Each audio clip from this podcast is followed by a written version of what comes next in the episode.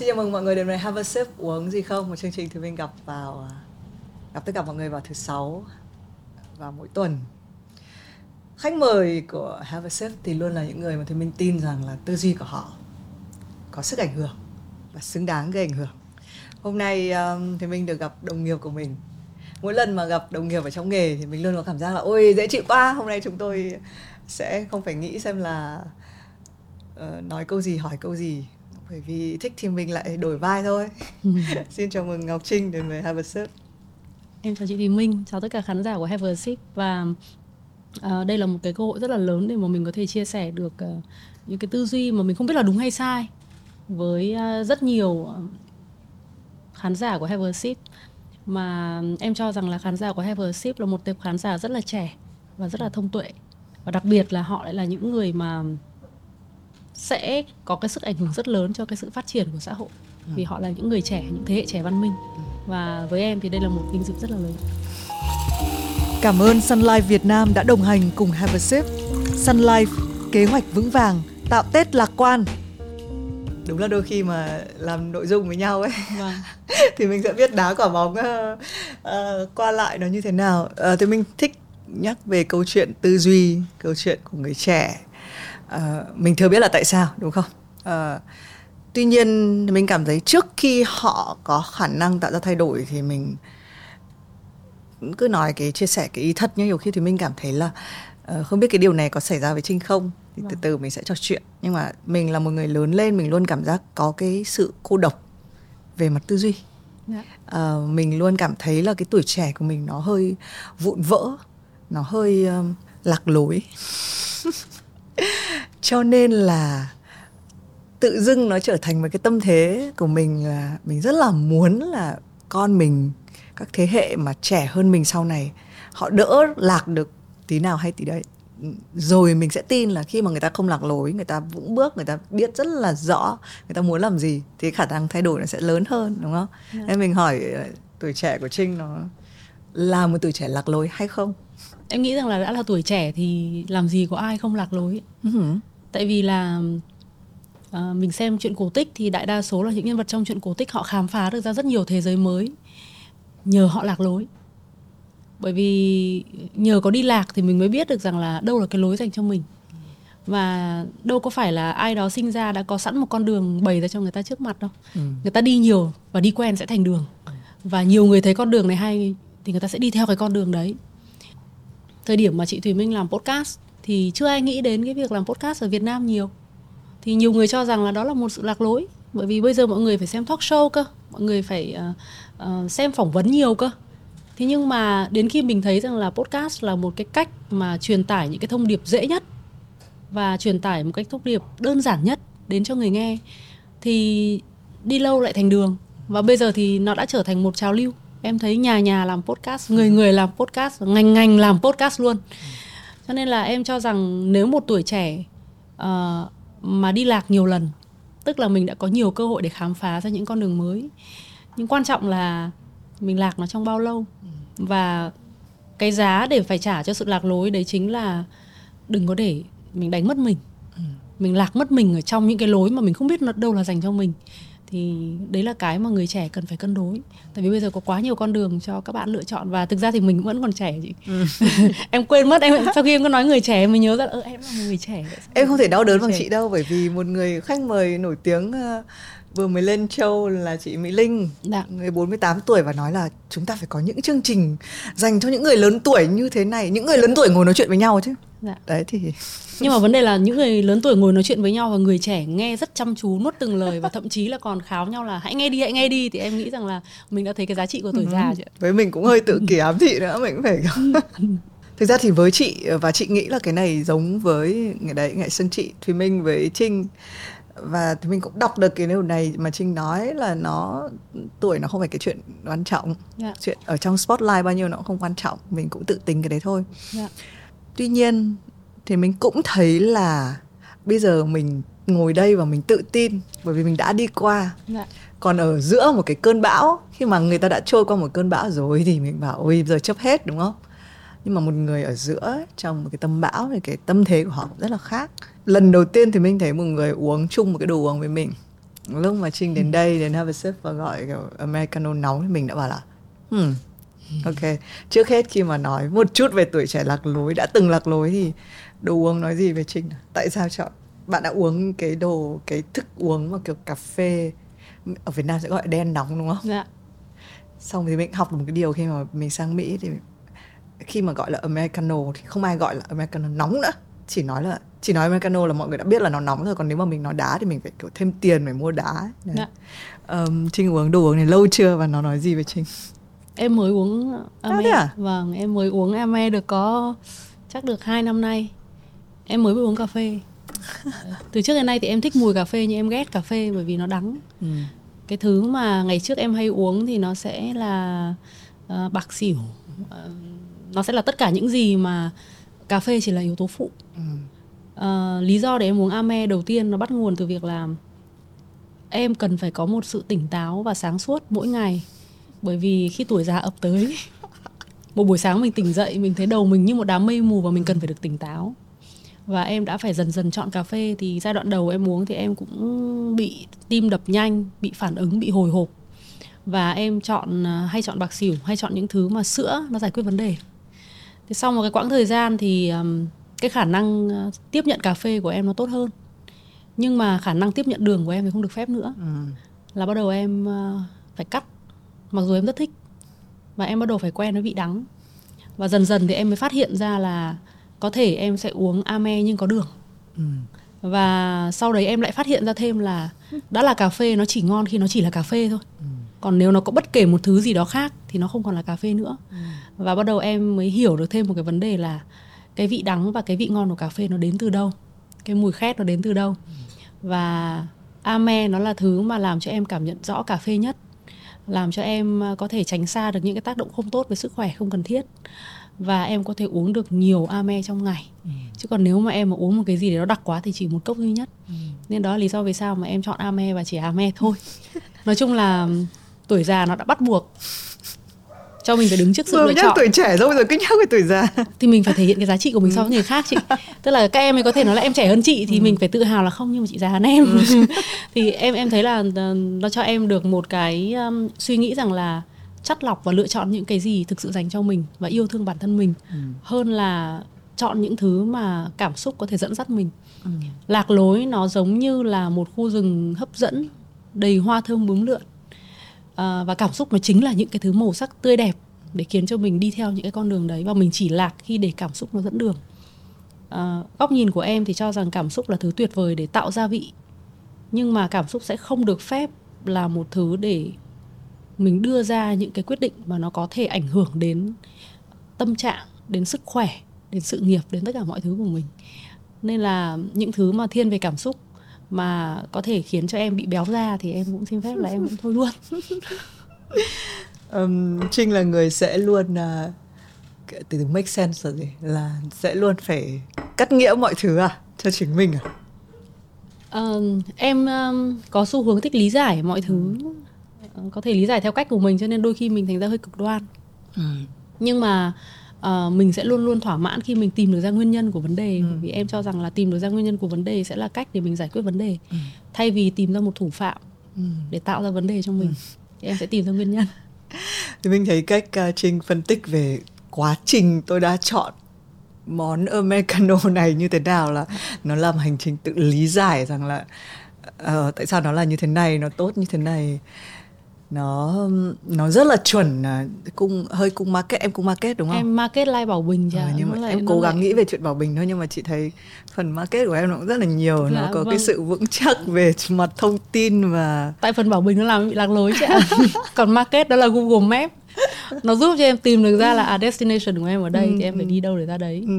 Nếu mà em quay lại nhìn cái cuộc sống của em ấy, em sẽ các cái bản thể của em nó đã thay đổi như nào? Những cái mà mình đang chia sẻ ở ngay lúc này, có một chút kiểm soát này, có một chút cắt nghĩa mọi thứ này, là em đã luôn như thế này hay là nó có một cái điều gì khiến cho em trở thành như này? Em nghĩ là trong con người mình nó có rất nhiều hạt giống. Nó giống như một cái vườn cây ấy.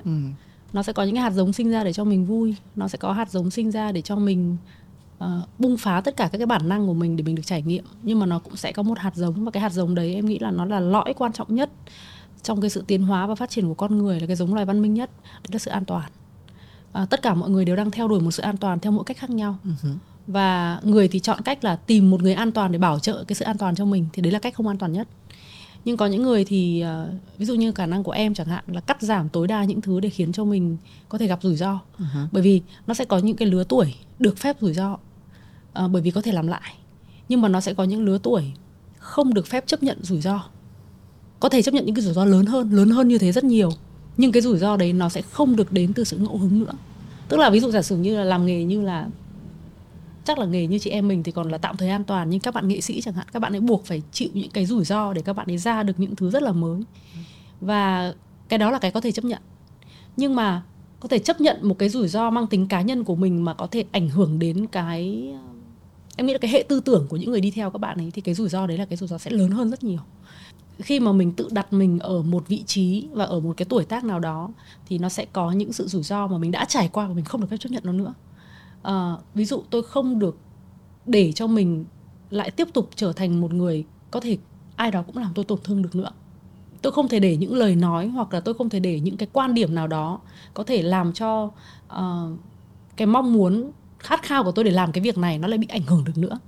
Thì khi mà mình đạt ở một cái ngưỡng nhất định là trải nghiệm qua những rủi ro rồi thì mình sẽ thiết lập được những vùng an toàn là cái nào được phép và cái nào không được phép.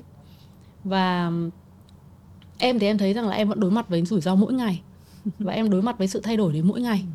Thì em định nghĩa một cái là thế cuối cùng cái sự thảnh thơi và sự tự tin nó đến từ đâu? Em nghĩ là nó không phải đến từ sự kiểm soát, mà nó đến từ việc là những gì mình biết mình có thể làm, những gì mình biết mình không thể làm. Thì cái thứ mình không thể làm ở đây sẽ là thứ mình không chấp nhận. Còn lại khi mình đã làm rồi là mình chấp nhận nó, mình giải quyết nó và có thể giải quyết tất cả mọi thứ thay đổi nó đến được với mình. Thì đó là cái cách để mình có thể thảnh thơi và có thể tự tin.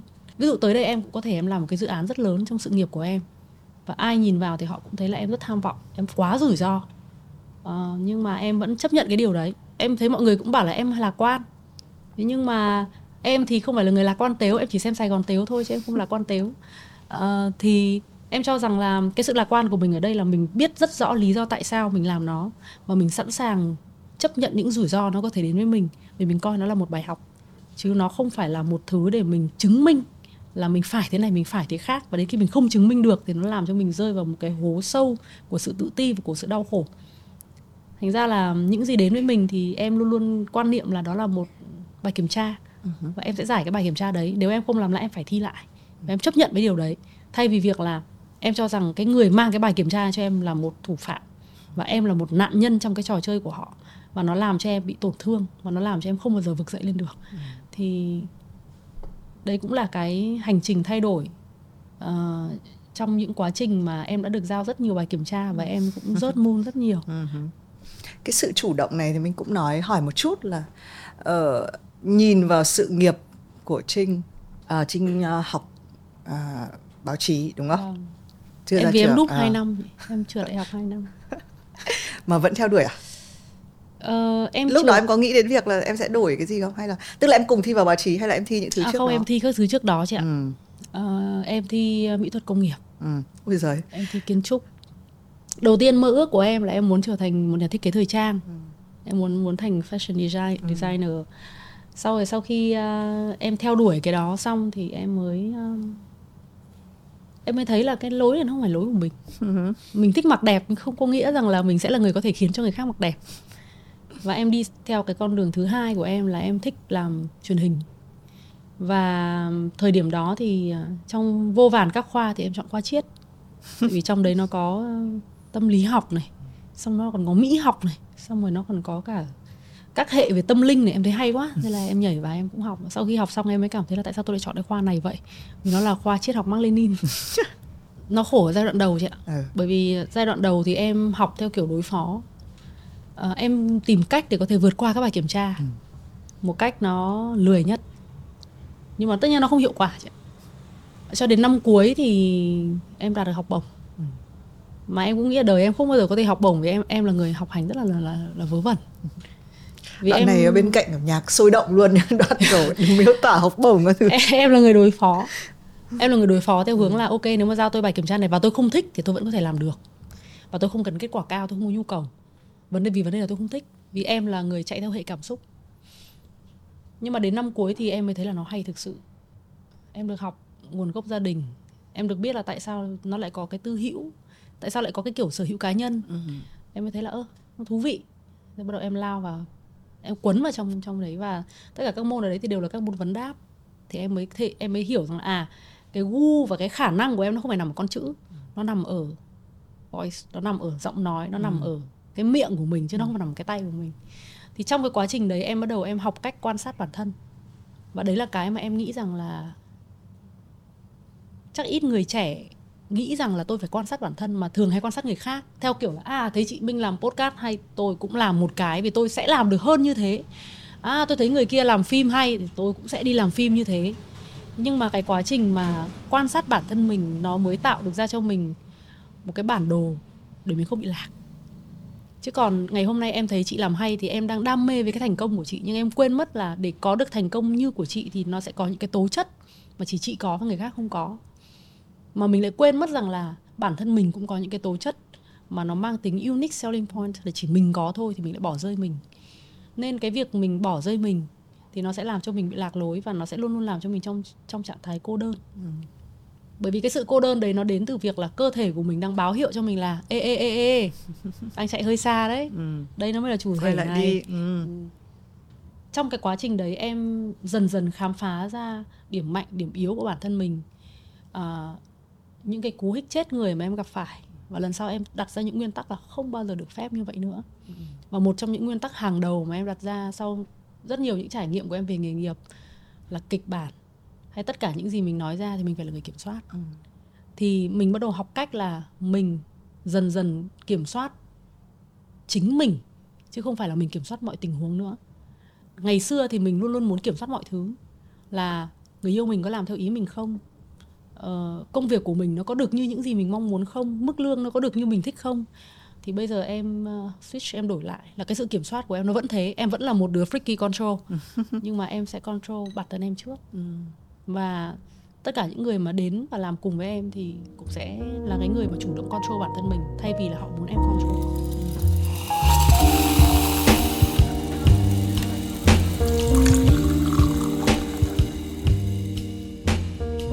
Thế nhưng mà quay lại 2006 một chút, cái việc tìm hiểu mình rất là rõ từ cái thời tuổi trẻ để biết là ok, thế thì tôi lúc đấy em đã quay được, chọn được một cái sở thích, coi như đầu tiên là sở thích đi, nó trở thành một sự nghiệp. Nhưng trong suốt 17 năm làm ở TV ấy, và câu chuyện tài chính đúng không, lúc đấy là rất mới đúng không? Và chị vẫn nhớ là, thì mình vẫn nhớ là, thì mình đọc được trong một cái bài báo ấy, mọi người cũng nói là ôi trông kiểu Ngọc Trinh rất là hợp với giải trí, nhưng mà cuối cùng lại vào làm tài chính. Và bản thân trong cái podcast gần nhất của Vietcetera, The Money Date ấy, Trinh vẫn, chị cảm giác như là có một cái áp lực hay là có một cái nhãn về chính ngành của mình là ôi nó khô lắm, nó như kiểu đồ ăn healthy nhưng mà nó lại bị khô. Đấy, thì chị không biết là cái hành trình kiểu tài chính đến tài chính cá nhân đến các thứ của em thì đầu tiên có vẻ như nó không phải là sự lựa chọn đúng không? Xong bây giờ xong rồi nó phát triển như nào và nó có vẻ giữ chân em rất lâu. Em nghĩ là đầu tiên nó giữ chân em lâu, nếu mà theo hệ tâm linh là nó phải có lý do ấy chị ạ. Đấy, lại gì nhở? Nghề em... chọn người chứ người ai chọn đi làm đúng không? Đấy thì em nghĩ là nghề là phân công lao động xã hội, còn nghiệp là phân công lao động vũ trụ. Em nghĩ là, nhưng cứ nghĩ là như thế. Thật ra là ngày xưa ấy ạ, thì em không phải là một người có xuất phát điểm mạnh và độc đáo như rất nhiều bạn khác. Em muốn làm giải trí lắm nhưng em không có sự lựa chọn. Tại vì giải trí nó không đến lượt em. Không, nhưng mà nếu em làm giải trí, em làm phần gì trong giải trí hả em? Thì bây giờ chị hát, nghĩ xem một cái, là một người dẫn chương trình giải trí thôi chị. Chứ bây giờ em tưởng main dancer. Nếu mà em mà là dân đi hát ấy, thì em nghĩ là em sẽ được chọn vào phần cuối, tức là khi mà người ta muốn khán giả đi về ấy, thì người ta sẽ cho em lên để hát. Các khúc hát cho người ở lại. Nhưng mà nó sẽ nằm ở cái đoạn là giải trí là thứ mà rất dễ tiếp nhận, bởi vì nó vẫn là cái câu chuyện của cảm xúc, và cảm xúc thì con người ai cũng có, và là cái để có thể kết nối được con người với nhau rất là dễ. Nhưng em không có sự lựa chọn đấy từ đầu. Em có sự lựa chọn là đây là mảnh đất không ai làm ở cái lứa tuổi đấy. Ở cái mảnh đất đấy người ta lại cần những người trẻ. Thế thì em ở cái ngưỡng là vé vớt, cho nên là mới được vào, cho nên là mới được làm.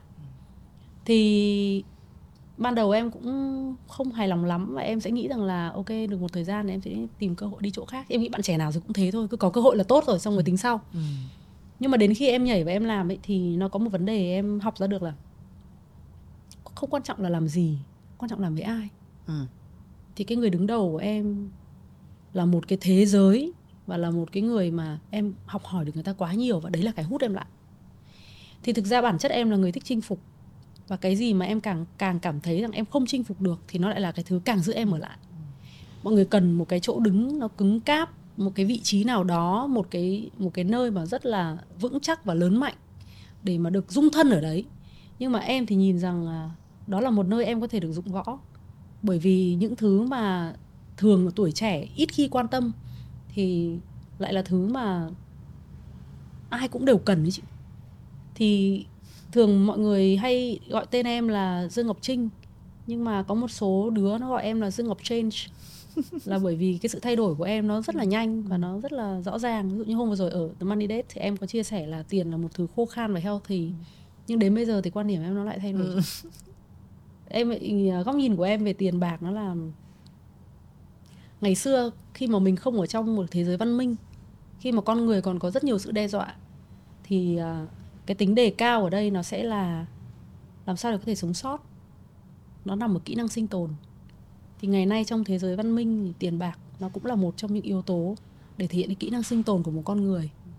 Và nếu mà mình gọi là nguyên thủy hóa cái câu chuyện về tiền bạc thì người ta nói là bạn ở đâu trong xã hội, thì em sẽ đặt ra câu hỏi ngược lại là bạn ở đâu trong chuỗi thức ăn. Bạn ở chuỗi thức ăn là vòng đời ngắn hạn, hay là bạn ở một cái chuỗi nó sâu hơn là bạn là nhà tạo lập. Thì tất cả những cái đó nó đều thể hiện cái khả năng mà chính mình manage được cuộc sống của mình bằng cái câu chuyện tiền bạc. Nên thành ra nếu ai đó mà có thể nói rằng là tôi không cần tiền, tôi vẫn có thể sống tốt, tôi vẫn có thể có một chất lượng cuộc sống tốt, thì họ đã tách rời họ ra khỏi một cái đám đông rất lớn mà cũng đang phải sống trong cái quy luật của tài chính và tiền tệ. Vì sau tất cả nó cũng chỉ đều là một tờ giấy, và tờ giấy đó nó có thể mang đến cho mình những cái giá trị trao đổi. Và cái giá trị trao đổi đấy nó được thể hiện qua cái khả năng về cái nguồn vốn và cái khả năng mà mình có thể kiếm thức ăn nó đến đâu thôi. Thì em nghĩ bách lại nó vẫn là như thế. Khi mà mình thừa thãi thức ăn rồi thì mình có thể làm được cái việc gì, mình có thể được enjoy, tận hưởng. Nhưng đến khi mà nó mất hết những cái khả năng về làm việc thì lúc đấy mình mới hiểu mình cần nó như thế nào. Nên là bây giờ em lại nhìn nhận rằng là cái việc em đang làm nó không chỉ dừng lại ở câu chuyện là làm về finance, làm về tài chính, làm việc với các expert, hay là mình đưa một cái thông tin về vàng, bạc, kim cương, đô la. Mà em nghĩ cái em đang làm ở đây là trong quá trình mình tìm hiểu bản thân mình thì mình hay tách rời mình ra khỏi những thứ mà mình định nghĩa luôn là nó không liên quan đến mình và nó xấu. Nhưng trên thực tế nó lại là một cái nguồn rất là quan trọng, một cái phương tiện rất là quan trọng để giúp cho cái cuộc sống của mình nó được như mình mong muốn. Theo hướng là có thanh thản không, có viên mãn không, có thể có được những cái giá trị cảm xúc và trải nghiệm như mình mong muốn không, thì nó là một phương tiện. Và mình pass, mình bỏ qua phương tiện đó. Mình cho rằng phương tiện lớn nhất của mình vẫn là cảm xúc. Cái nhiệm vụ mới của em thì có thể em sẽ phải làm một cái việc nó hơi khác một chút. Đấy là nguyên thủy hóa được câu chuyện về tiền bạc và quy nó lại thành những cái cảm xúc mà ai cũng đều trải nghiệm qua, để mọi người hiểu ra rằng là biết về nó càng sớm và biến nó thành một người bạn và thực sự xây dựng mối quan hệ tốt đẹp và bền vững với nó. Thì khi đó muốn lạc lối nó cũng khó chứ.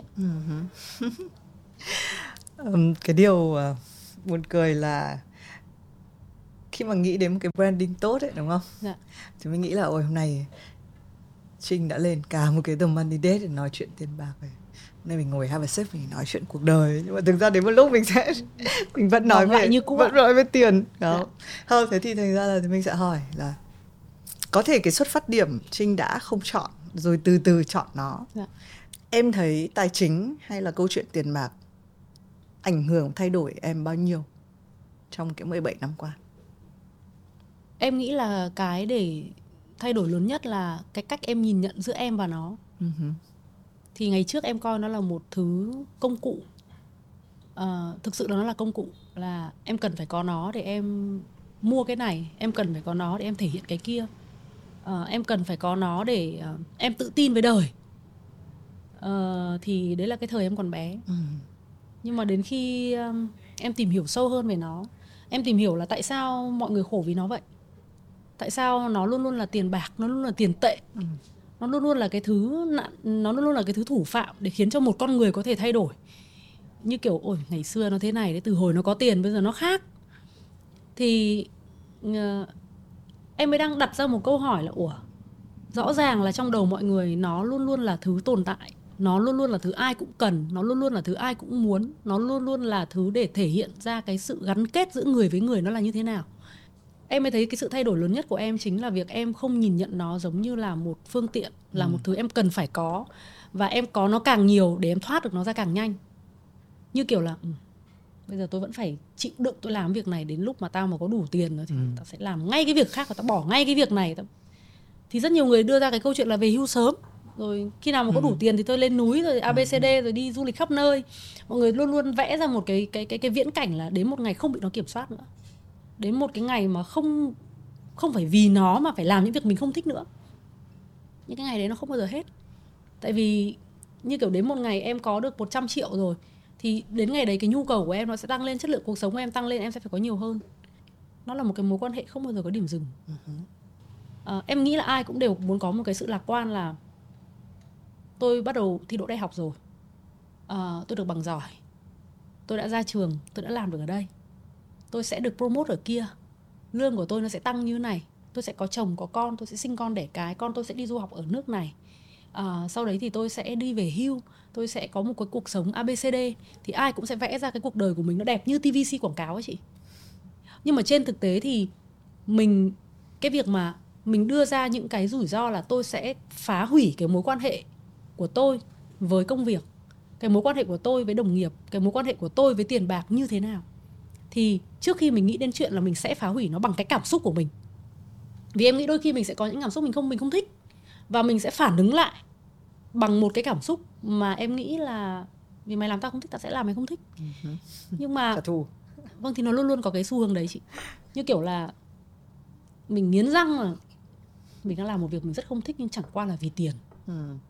Và mình ghét cái công việc đó, mình ghét cái đồng tiền đó, thì rõ ràng là nó sẽ không ở lại mình lâu, nó sẽ bay đi rất nhanh. Thì em luôn luôn nghĩ cuộc sống này là chuỗi những vòng lặp, và những vòng lặp sinh ra nó chỉ đơn giản là bạn đã pass qua bài kiểm tra này hay chưa. Và chừng nào bạn còn không nhìn ra là bạn phải sửa chữa và phải thiết lập cái mối quan hệ đấy bền vững, thì chừng đấy nó cũng sẽ lại đến và nó sẽ lại đi. Bạn sẽ lại tổn thương, bạn sẽ lại tiếp tục giải quyết tổn thương bằng tổn thương. Và người này đến thì người kia đến, và người khác nữa cũng đến, và họ sẽ đều sử dụng chung một cái công thức, và cái công thức đấy đều đến từ mình. Thành ra em nghĩ rằng cái việc kiểm soát bản thân mình, xây dựng một mối quan hệ bền vững bằng cách tạo ra những cái kế hoạch rất rõ ràng cho tiền bạc, cho tình bạn, cho tình yêu, có những cái barrier, những cái rào chắn. Cái đoạn này bắt đầu hơi quá rồi nha, tách lại đi, bắt đầu đừng lấn nha. Bạn có thể ngồi cạnh tôi chứ bạn đừng lên đầu tôi, bạn ngồi nha. Thì em nghĩ khi đấy sẽ có được một mối quan hệ rất là bền vững và lâu dài, với bạn bè, với tiền bạc, với mọi thứ.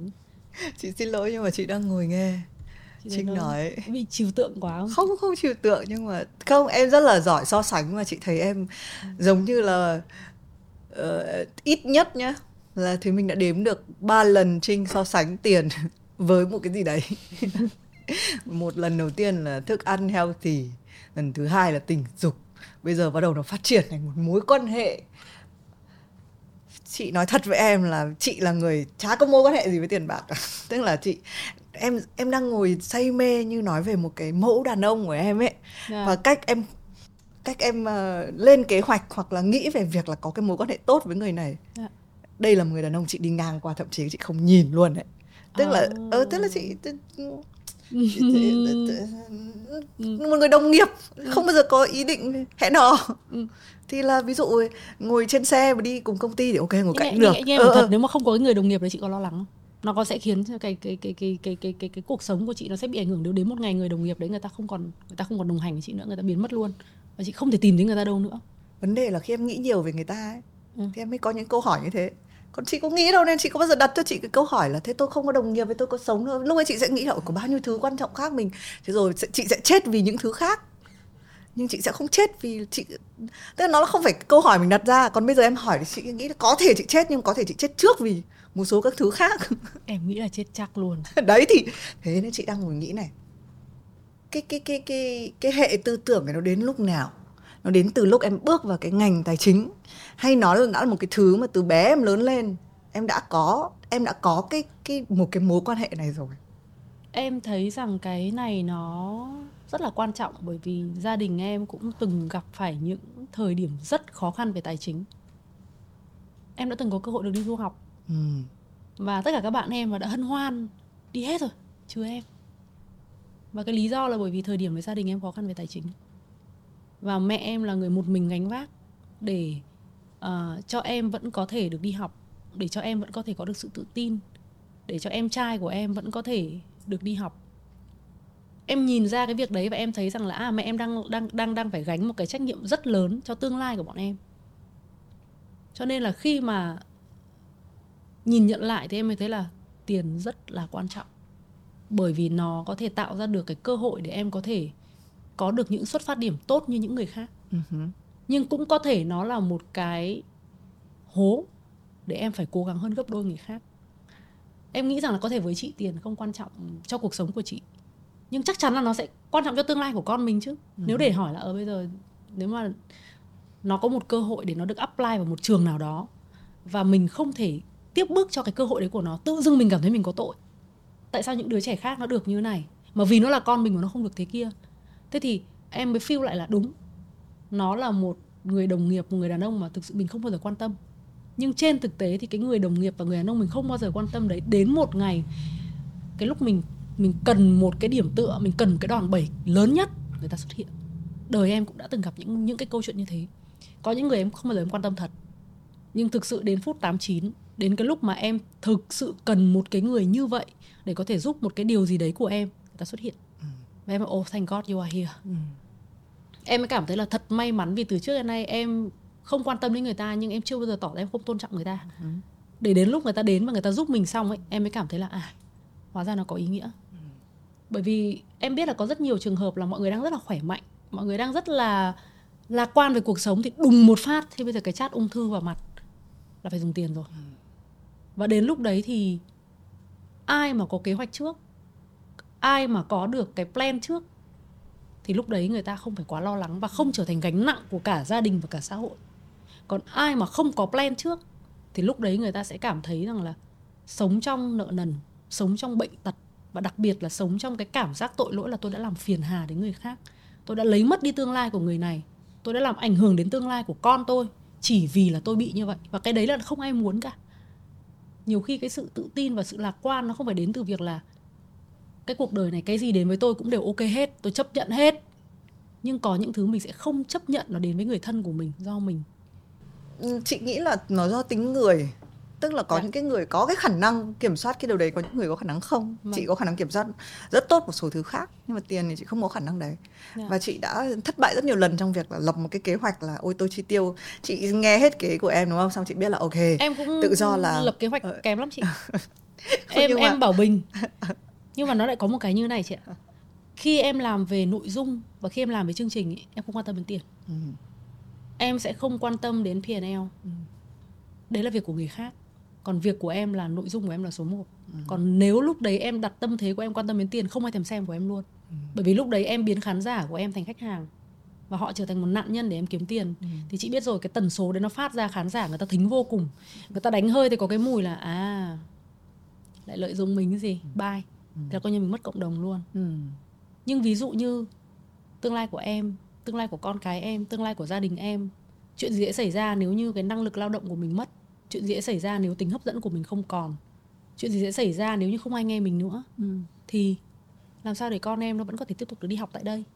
Làm sao để người thân của em, nhỡ một ai đấy cần có một sự giúp đỡ, em vẫn có thể vẫn ở đó? Thì cái kế hoạch đó nó cần phải rõ ràng. Tức là cái chỗ để chill thì tiền không được vào. Còn cái chỗ mà true thì thực sự là phải có một cái vị trí nhất định cho nó như vậy. Thì em nghĩ trong cuộc sống mình cũng sẽ có nhiều loại bạn bè. Có những loại bạn bè chỉ để đi bar, chỉ để chơi, chỉ để vui vẻ. Nhưng có những người bạn có khi cả năm mình không gặp người ta, nhưng khi mình cần người ta nhất, mình cần một cái lời khuyên, cần một sự giúp đỡ, thì người ta luôn luôn ở đấy. Thì tiền em cũng quy hoạch như vậy, là có tiền rít, tiền rát. Nó cũng y chang như nợ, nó cũng có nợ xấu, nợ tốt, chứ không phải là cứ nghe nợ thì là xấu. Nó cũng như một ngôi nhà, có những người nghe thấy nhà thuê thì đánh giá rất là thấp cái chuyện đấy, nhưng vấn đề là đấy là cái kế hoạch tài chính của họ. Thì nó cũng hoàn toàn khác nhau. Chẳng hạn như cũng cùng một cái hành vi thuê nhà, thì có một bạn, bạn ấy cho rằng là tôi thích ở lung tung, tôi thích trải nghiệm, tôi không có nhu cầu stick với một ngôi nhà nào cả, tôi sẽ vẫn đầu tư bất động sản tại đây, nhưng nhà tôi thuê tại đâu kệ tôi. Nhưng có những người thứ hai là thích ở nhà đẹp, nhưng cái khả năng mà có thể chi tiêu cho cái đó nó kém hơn, thì họ lại đổ dồn vào cái nhà đó và họ cho rằng là chất lượng cuộc sống họ tốt, thì kiếm tiền họ tốt hơn. Thì em nghĩ là tất cả các lý do nó đều đúng hết, không ai đúng không ai sai ở đây cả. Nó chỉ có một vấn đề là tất cả các mối quan hệ cần phải được tôn trọng. Đúng, chị đồng ý.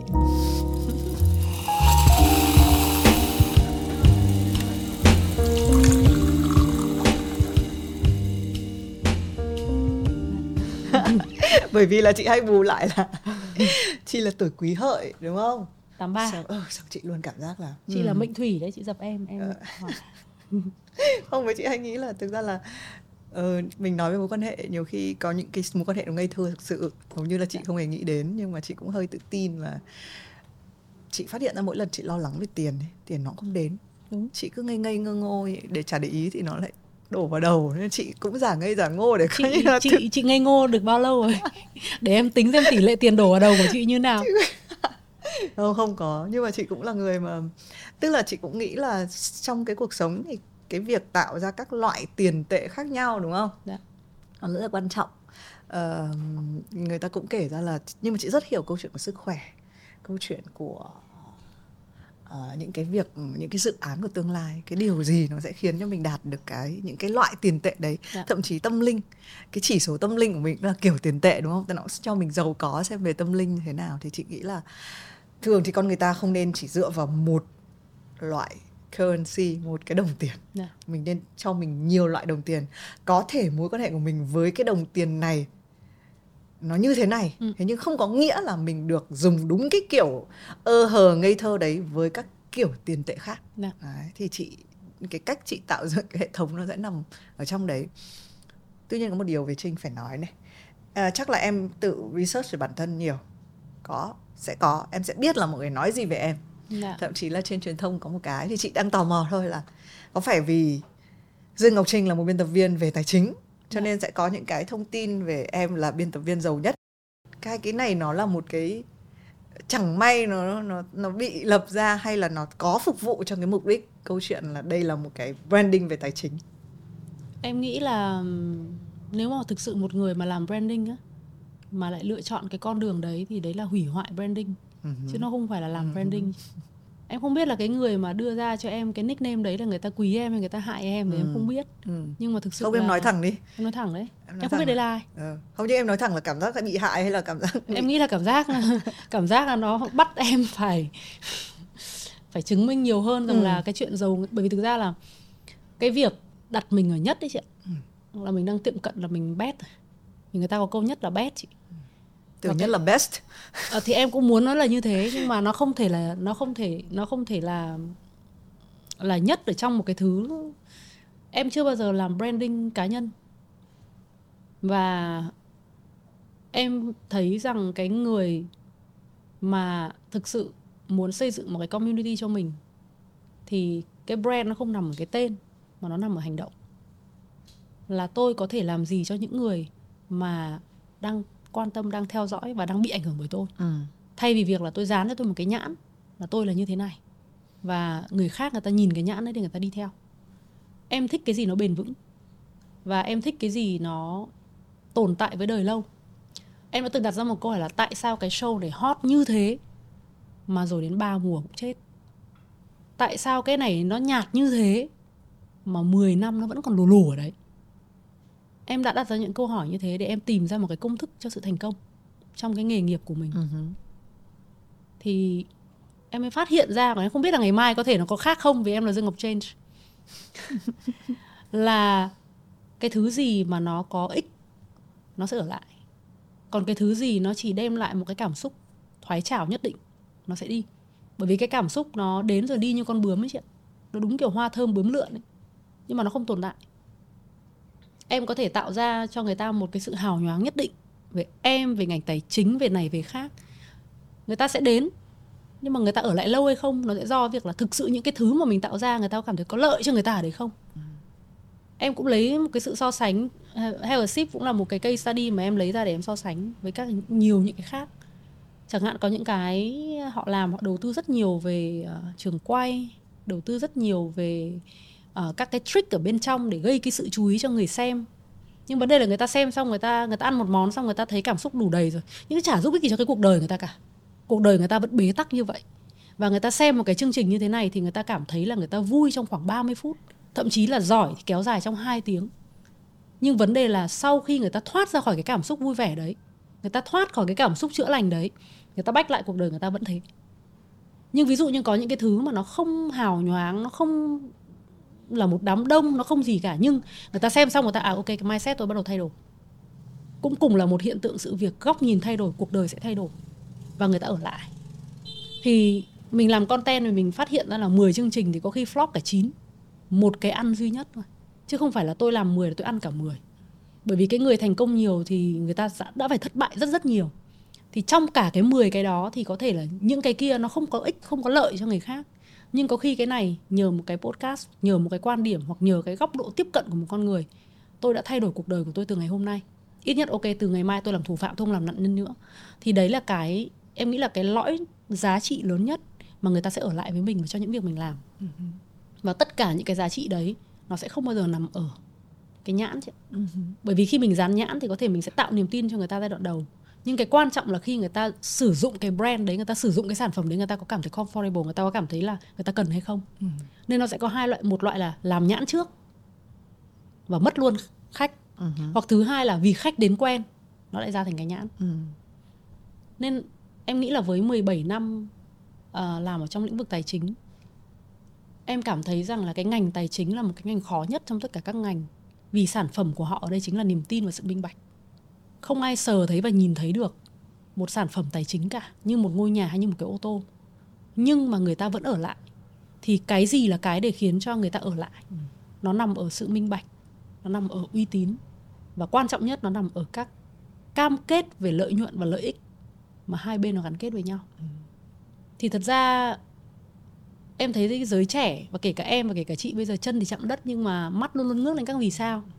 Bởi vì một bên nó là những cái thứ mà thực sự tham vọng, cái mình mong muốn, còn chân chạm đất đấy là những cái thực tế mà mình phải đối mặt. Thì làm sao để hai cái đấy có thể kết nối lại với nhau nhờ có mình? Thì em cho rằng là nó đều phải đến từ một cái giá trị lõi, chứ nó sẽ không thể đến từ những cái giá trị mà mình cứ dán lung tung xung quanh được.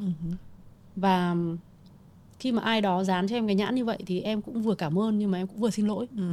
Em nói thật sự là em cũng hơi phiền hà khi em gặp phải cái việc đó. Em có vô tình xem được một cái nội dung ở trên mạng về em bóc cái gì đồ đạc cái thứ của em đọc hết. Và thực sự với chị là nó có những cái nó buồn cười, có những cái nó negative, có những cái người ta thích, có những cái người ta không thích. Em tôn trọng toàn bộ. Vấn đề ở đây là em giữ cái gì cho riêng em và cái gì em pass. Thì có một cái comment em thấy cũng hay, là bên cạnh quần áo giày dép gì đấy thì có em hôm đấy em có đeo cái logo.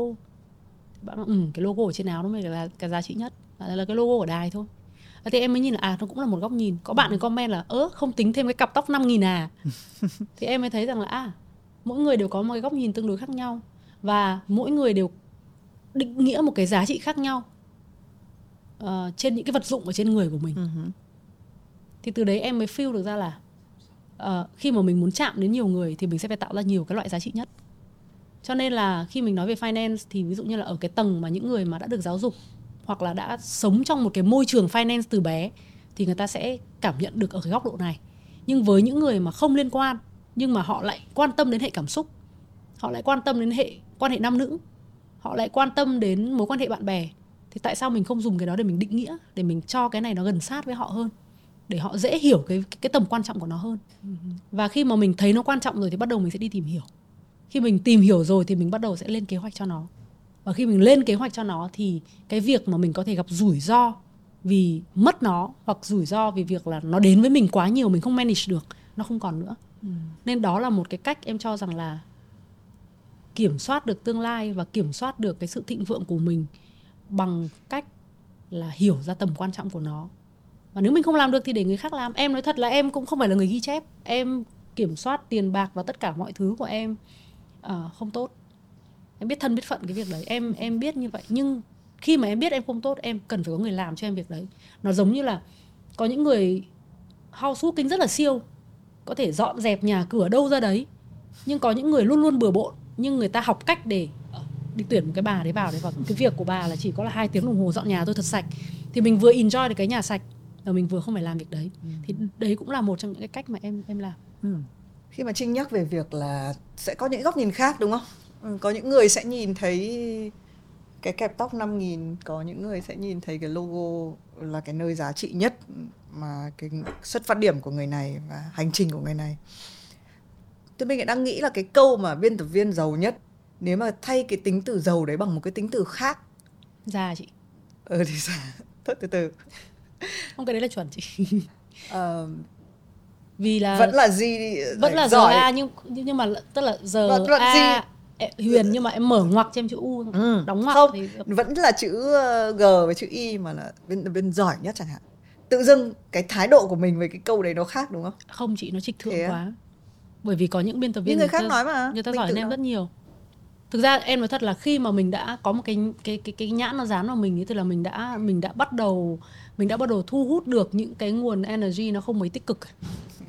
Điều gì khiến cho em nghĩ thế? Em nghĩ rằng là trong sâu thẳm thì con người ai cũng có cái tính cạnh tranh ở trong người hết. Và cái thứ hai nữa là khi mà mình đã đặt mình có cái chữ nhất ở bên cạnh, tức là mình không còn một cái đỉnh núi nào để mình vượt qua nữa. Mà khi mà mình đã đứng ở trên đỉnh núi thì cái next step là mình sẽ là xuống dưới dốc thôi. Nếu mà có cái từ nhất thì nó sẽ bên cạnh, nó sẽ là từ best, chứ nó không phải là best thì có thể là hiện tại. Nhưng mà what next of the best. Cho nên là khi mà đã trở thành một biên tập viên gì đó nhất thì chắc việc tiếp theo em sẽ không làm biên tập viên nữa.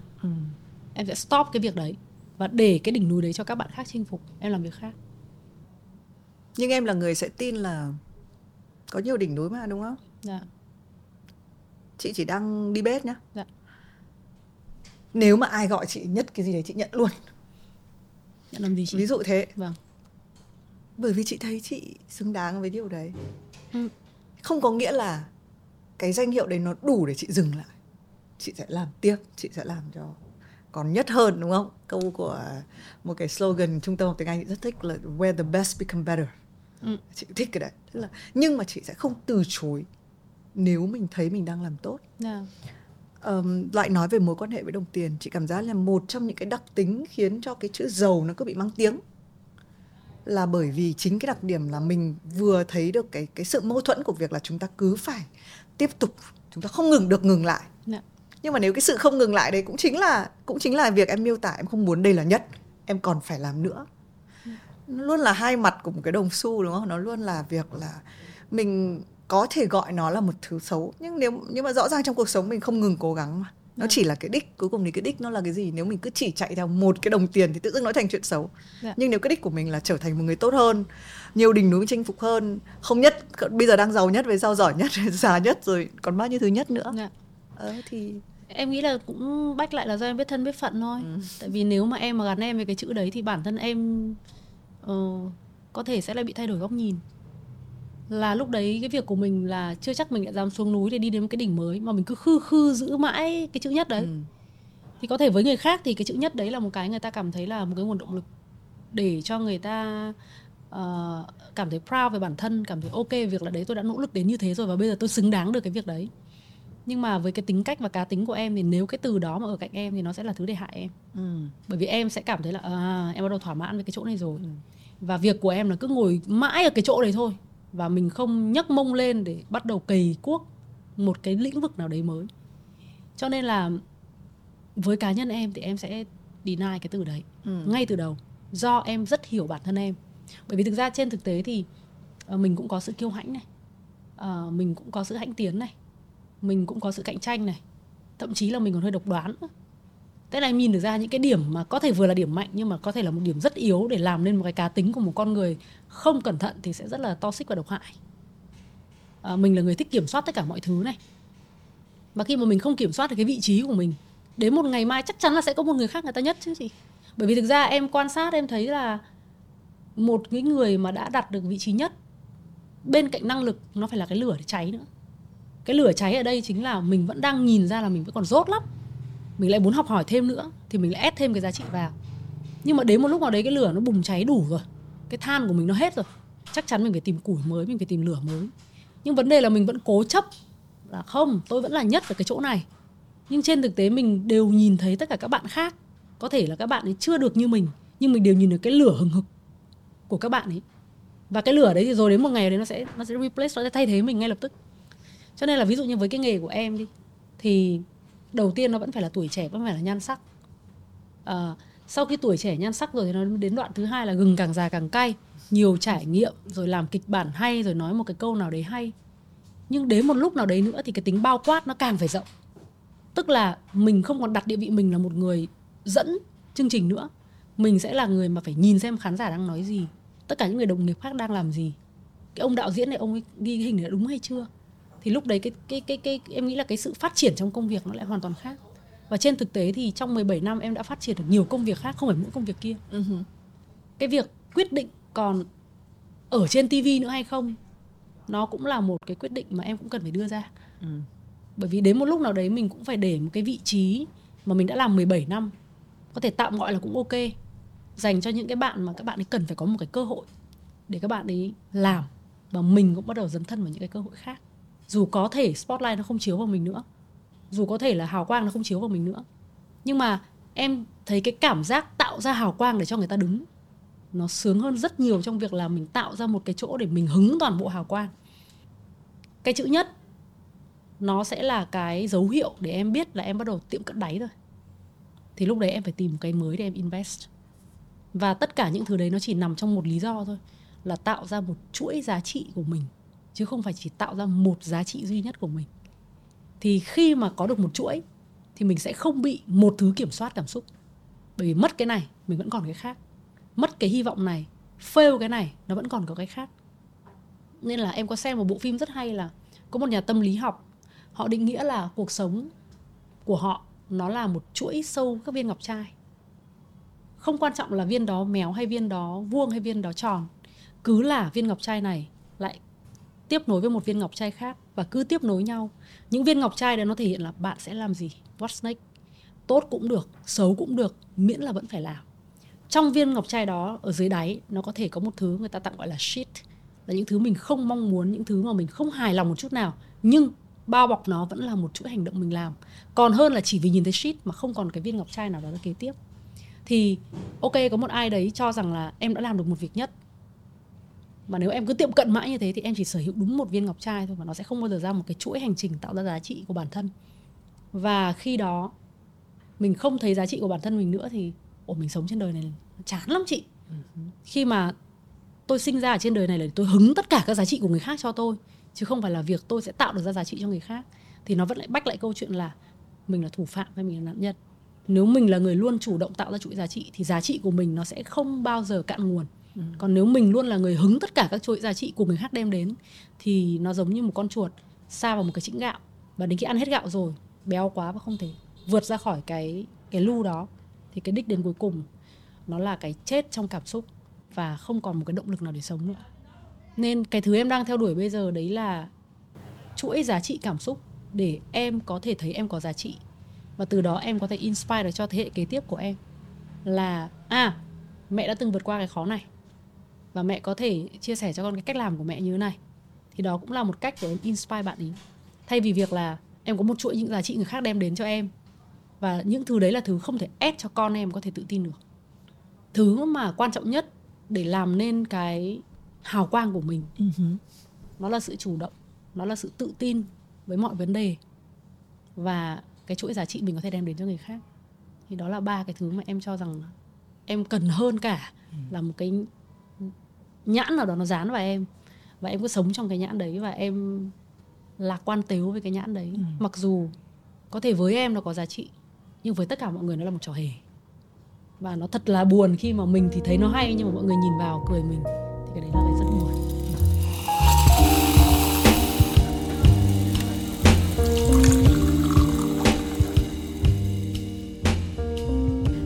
Trinh chia sẻ thì mình cảm giác như là cái năng lượng này, có cảm giác thôi nhá, từ phía chị là lúc này em trong một cái, lúc nào cũng trong một trường đua ấy.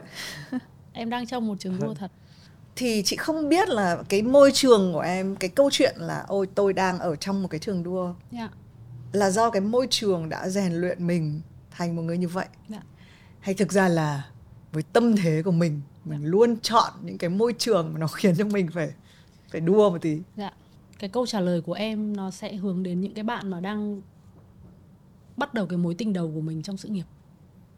Tức là thường cái mối tình đầu nó như nào ấy, là nó sẽ định hình luôn cái hướng đi và các cái cách mình giải quyết vấn đề lần đầu tiên.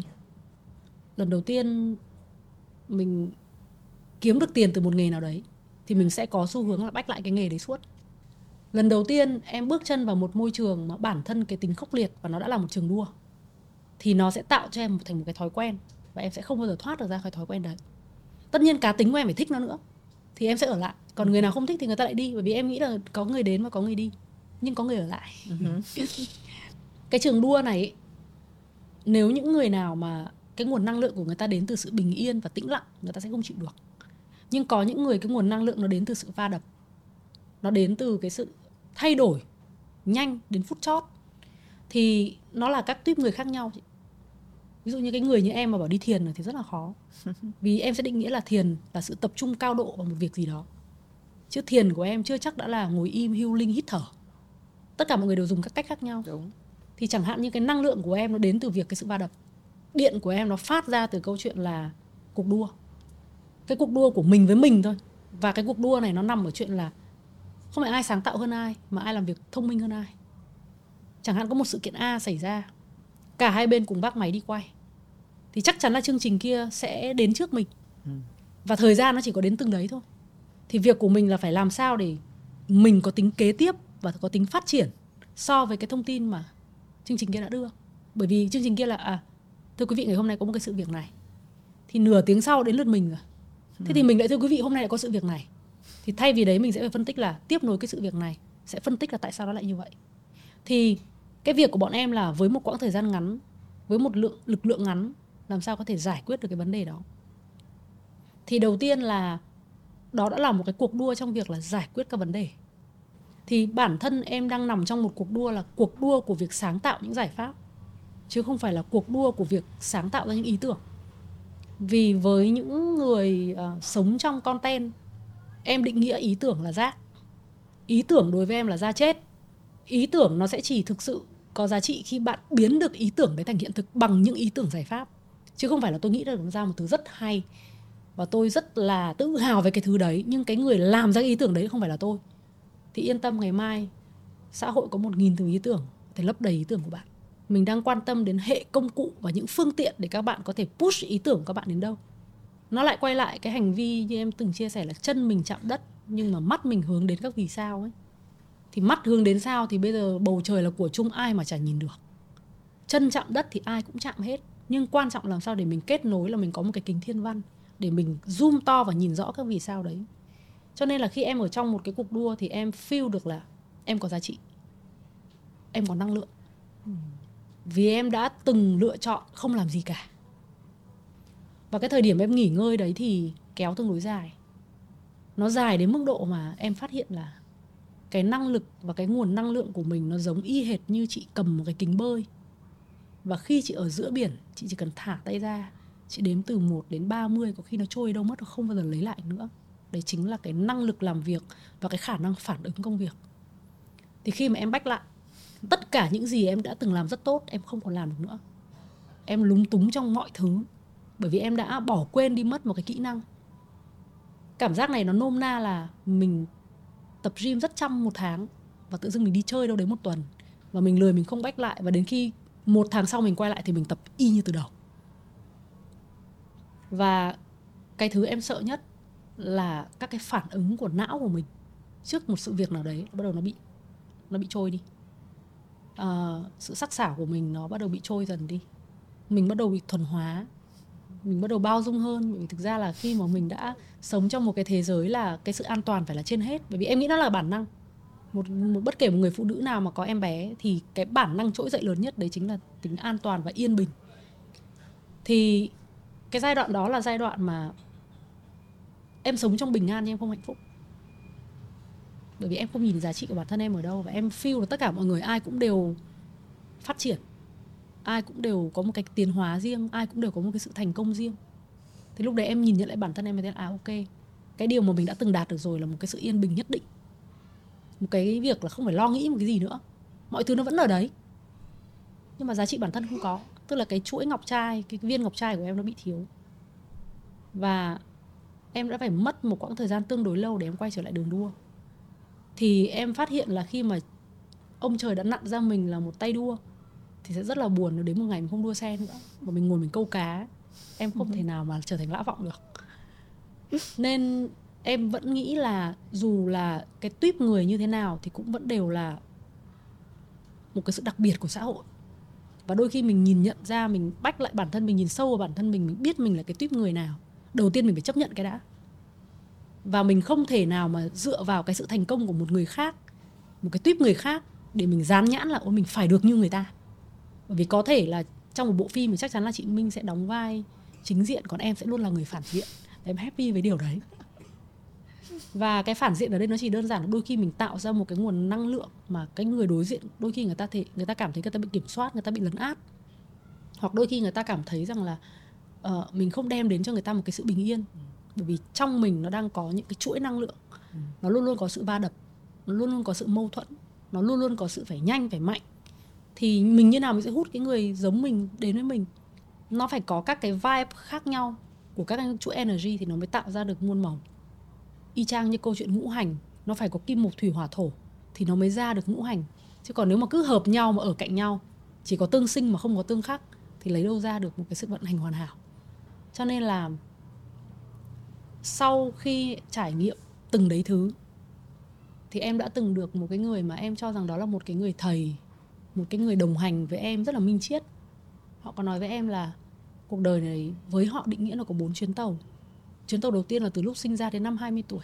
Chuyến tàu thứ hai là từ 20 đến 40, từ 40 đến 60 và từ 60 đến 80. Thì làm sao để mà mình có được cái ga cuối, nó được như những gì mình mong muốn, thì đó là cái việc làm của 3 cái chuyến tàu kia.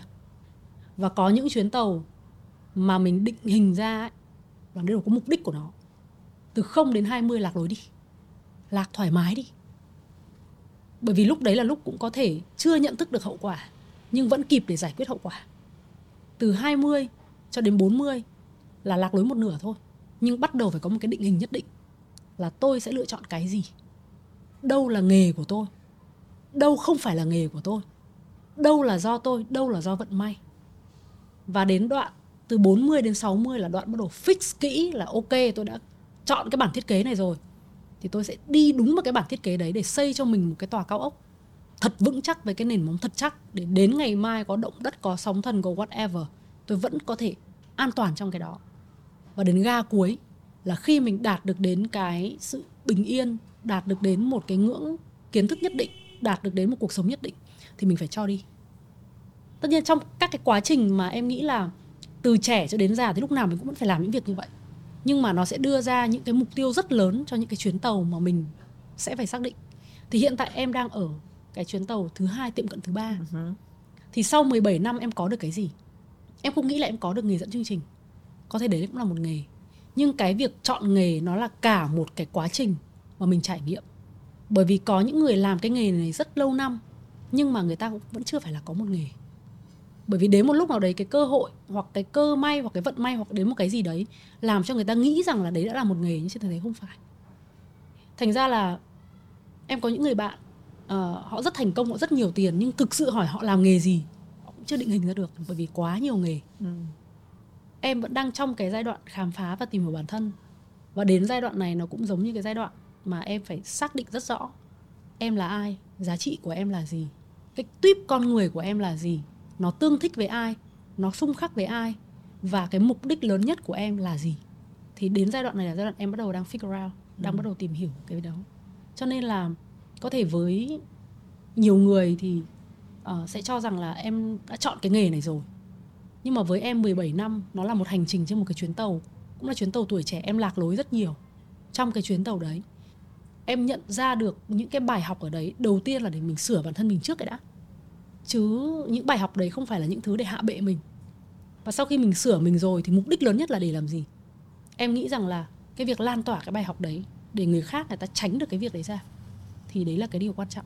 Cái câu này là một người bạn của em có chia sẻ với em rất tâm đắc là nếu mình làm vì cộng đồng thì trời sẽ che chở cho mình.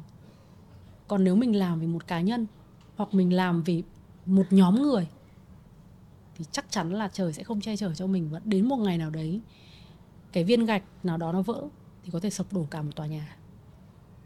Cho nên em sẽ vẫn muốn hướng đến câu chuyện là làm sao để có thể bền vững. Quan trọng hơn là làm sao để lúc nào cũng đứng trên top. Thì mình nghe Trinh kể thì cảm nhận được rất là nhiều thứ. Mình vừa nhớ cái thời mà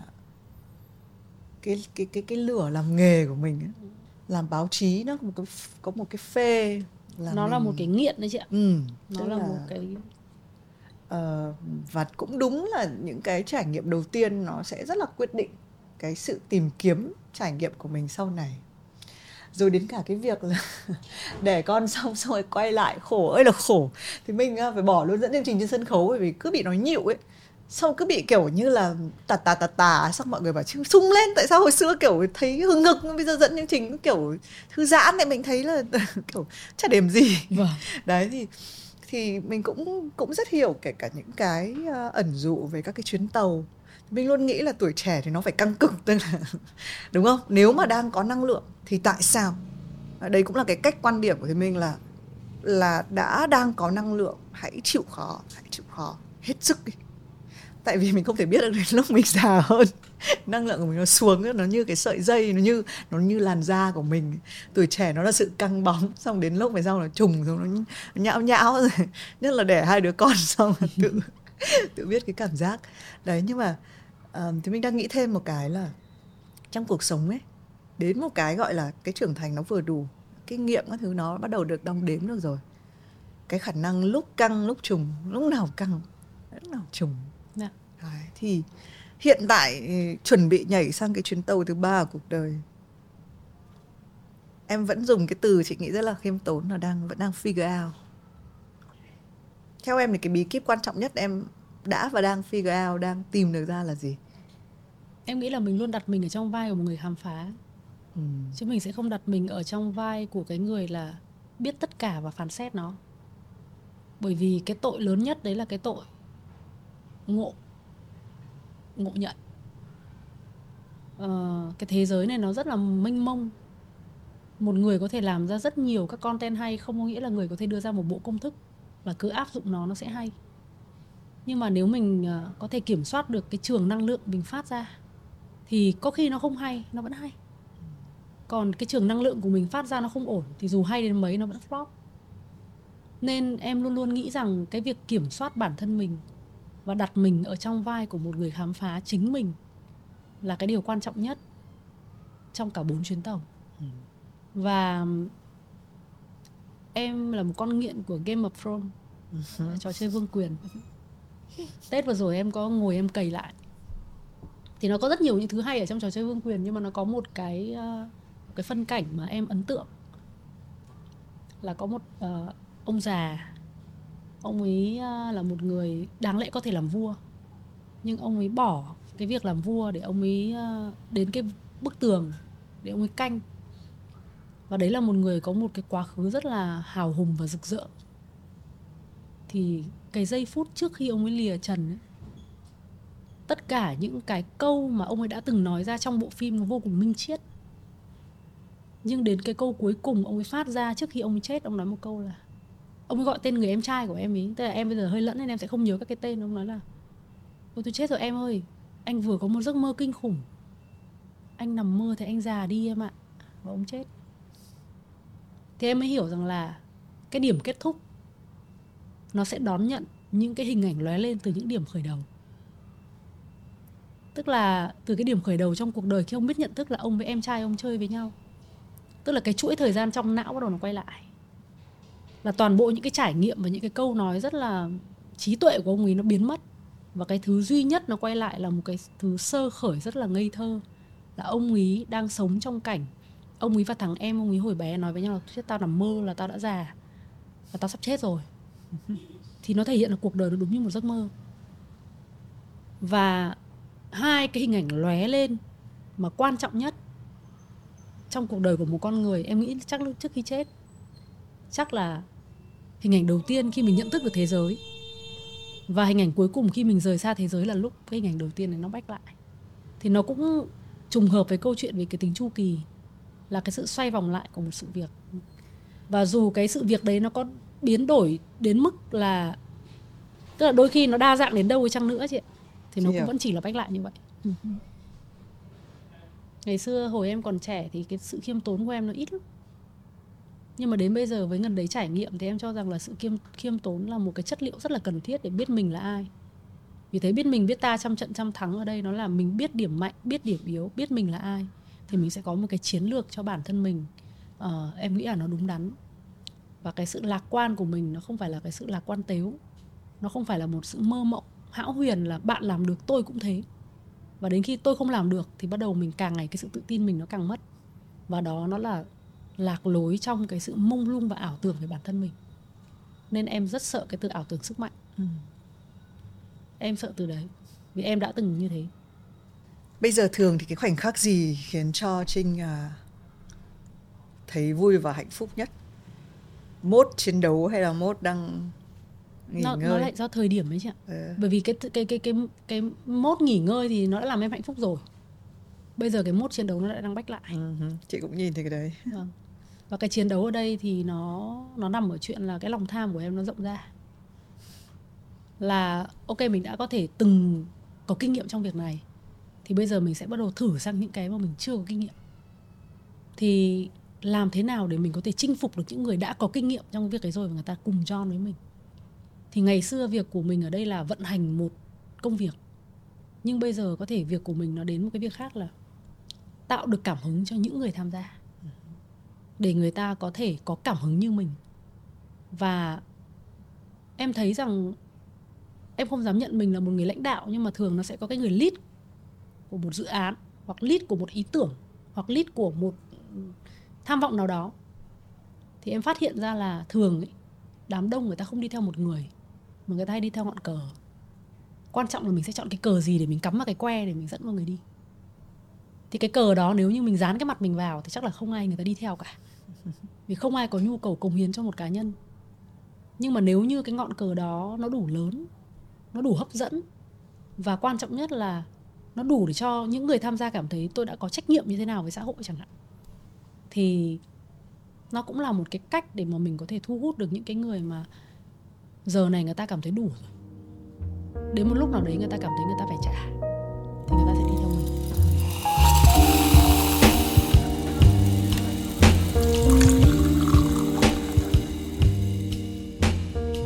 Thì mình rất là quan trọng cái chữ sứ mệnh.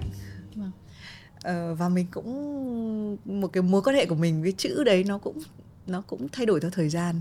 Và mình cũng nhận được thấy là ví dụ như mình nói cái điều này có với một người quá trẻ, quá sớm, vẫn còn đang khám phá cuộc sống ấy, họ sẽ có một cái sự dè dặt với nó. Thế nhưng mà ở cái tuổi của chị, đoán đó là chị em mình sẽ nói như em nói là tạm thời thấy đủ ở một số cái khác ấy. Mình sẽ quan tâm đến những cái sứ mệnh nó lớn hơn rất là nhiều. Em có sứ mệnh không và nó là gì?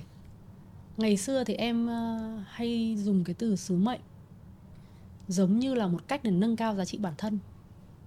Em thấy là mọi người lạm dụng cái chữ sứ mệnh giống như một cái nhãn để dán vào bản thân mình, để cho rằng là mình đang hơi cao hơn rất nhiều so với những cái sự tầm thường khác. Giống như là sứ mệnh của tôi phải là, tôi phải đi tìm sứ mệnh của tôi, sống trên đời này làm cái gì vân vân. Nhưng đến bây giờ em nhìn lại cái sự sứ mệnh em thấy nó đơn giản lắm chị ạ. Nó chỉ đơn giản là nó là một đích đến. Và em search nó trên Google Maps. Em có thể muốn đến quận 2 để em đến Have a Sip.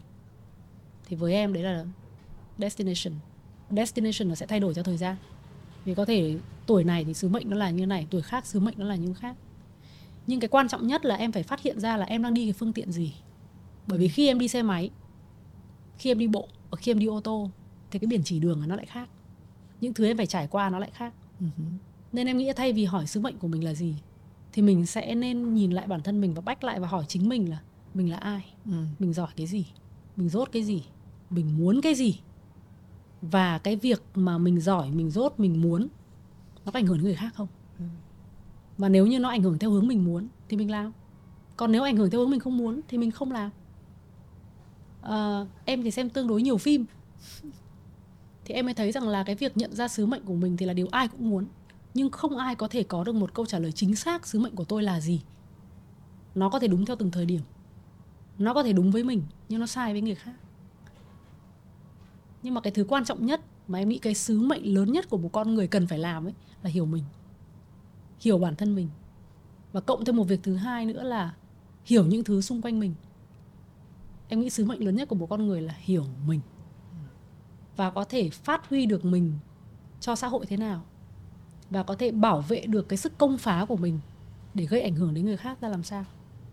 Thì cái phần nào mà gây ảnh hưởng mà mang tính triệt hạ thì giảm nó bớt xuống đi. Phần nào có thể lan tỏa được cái gì tích cực thì push nó dài ra.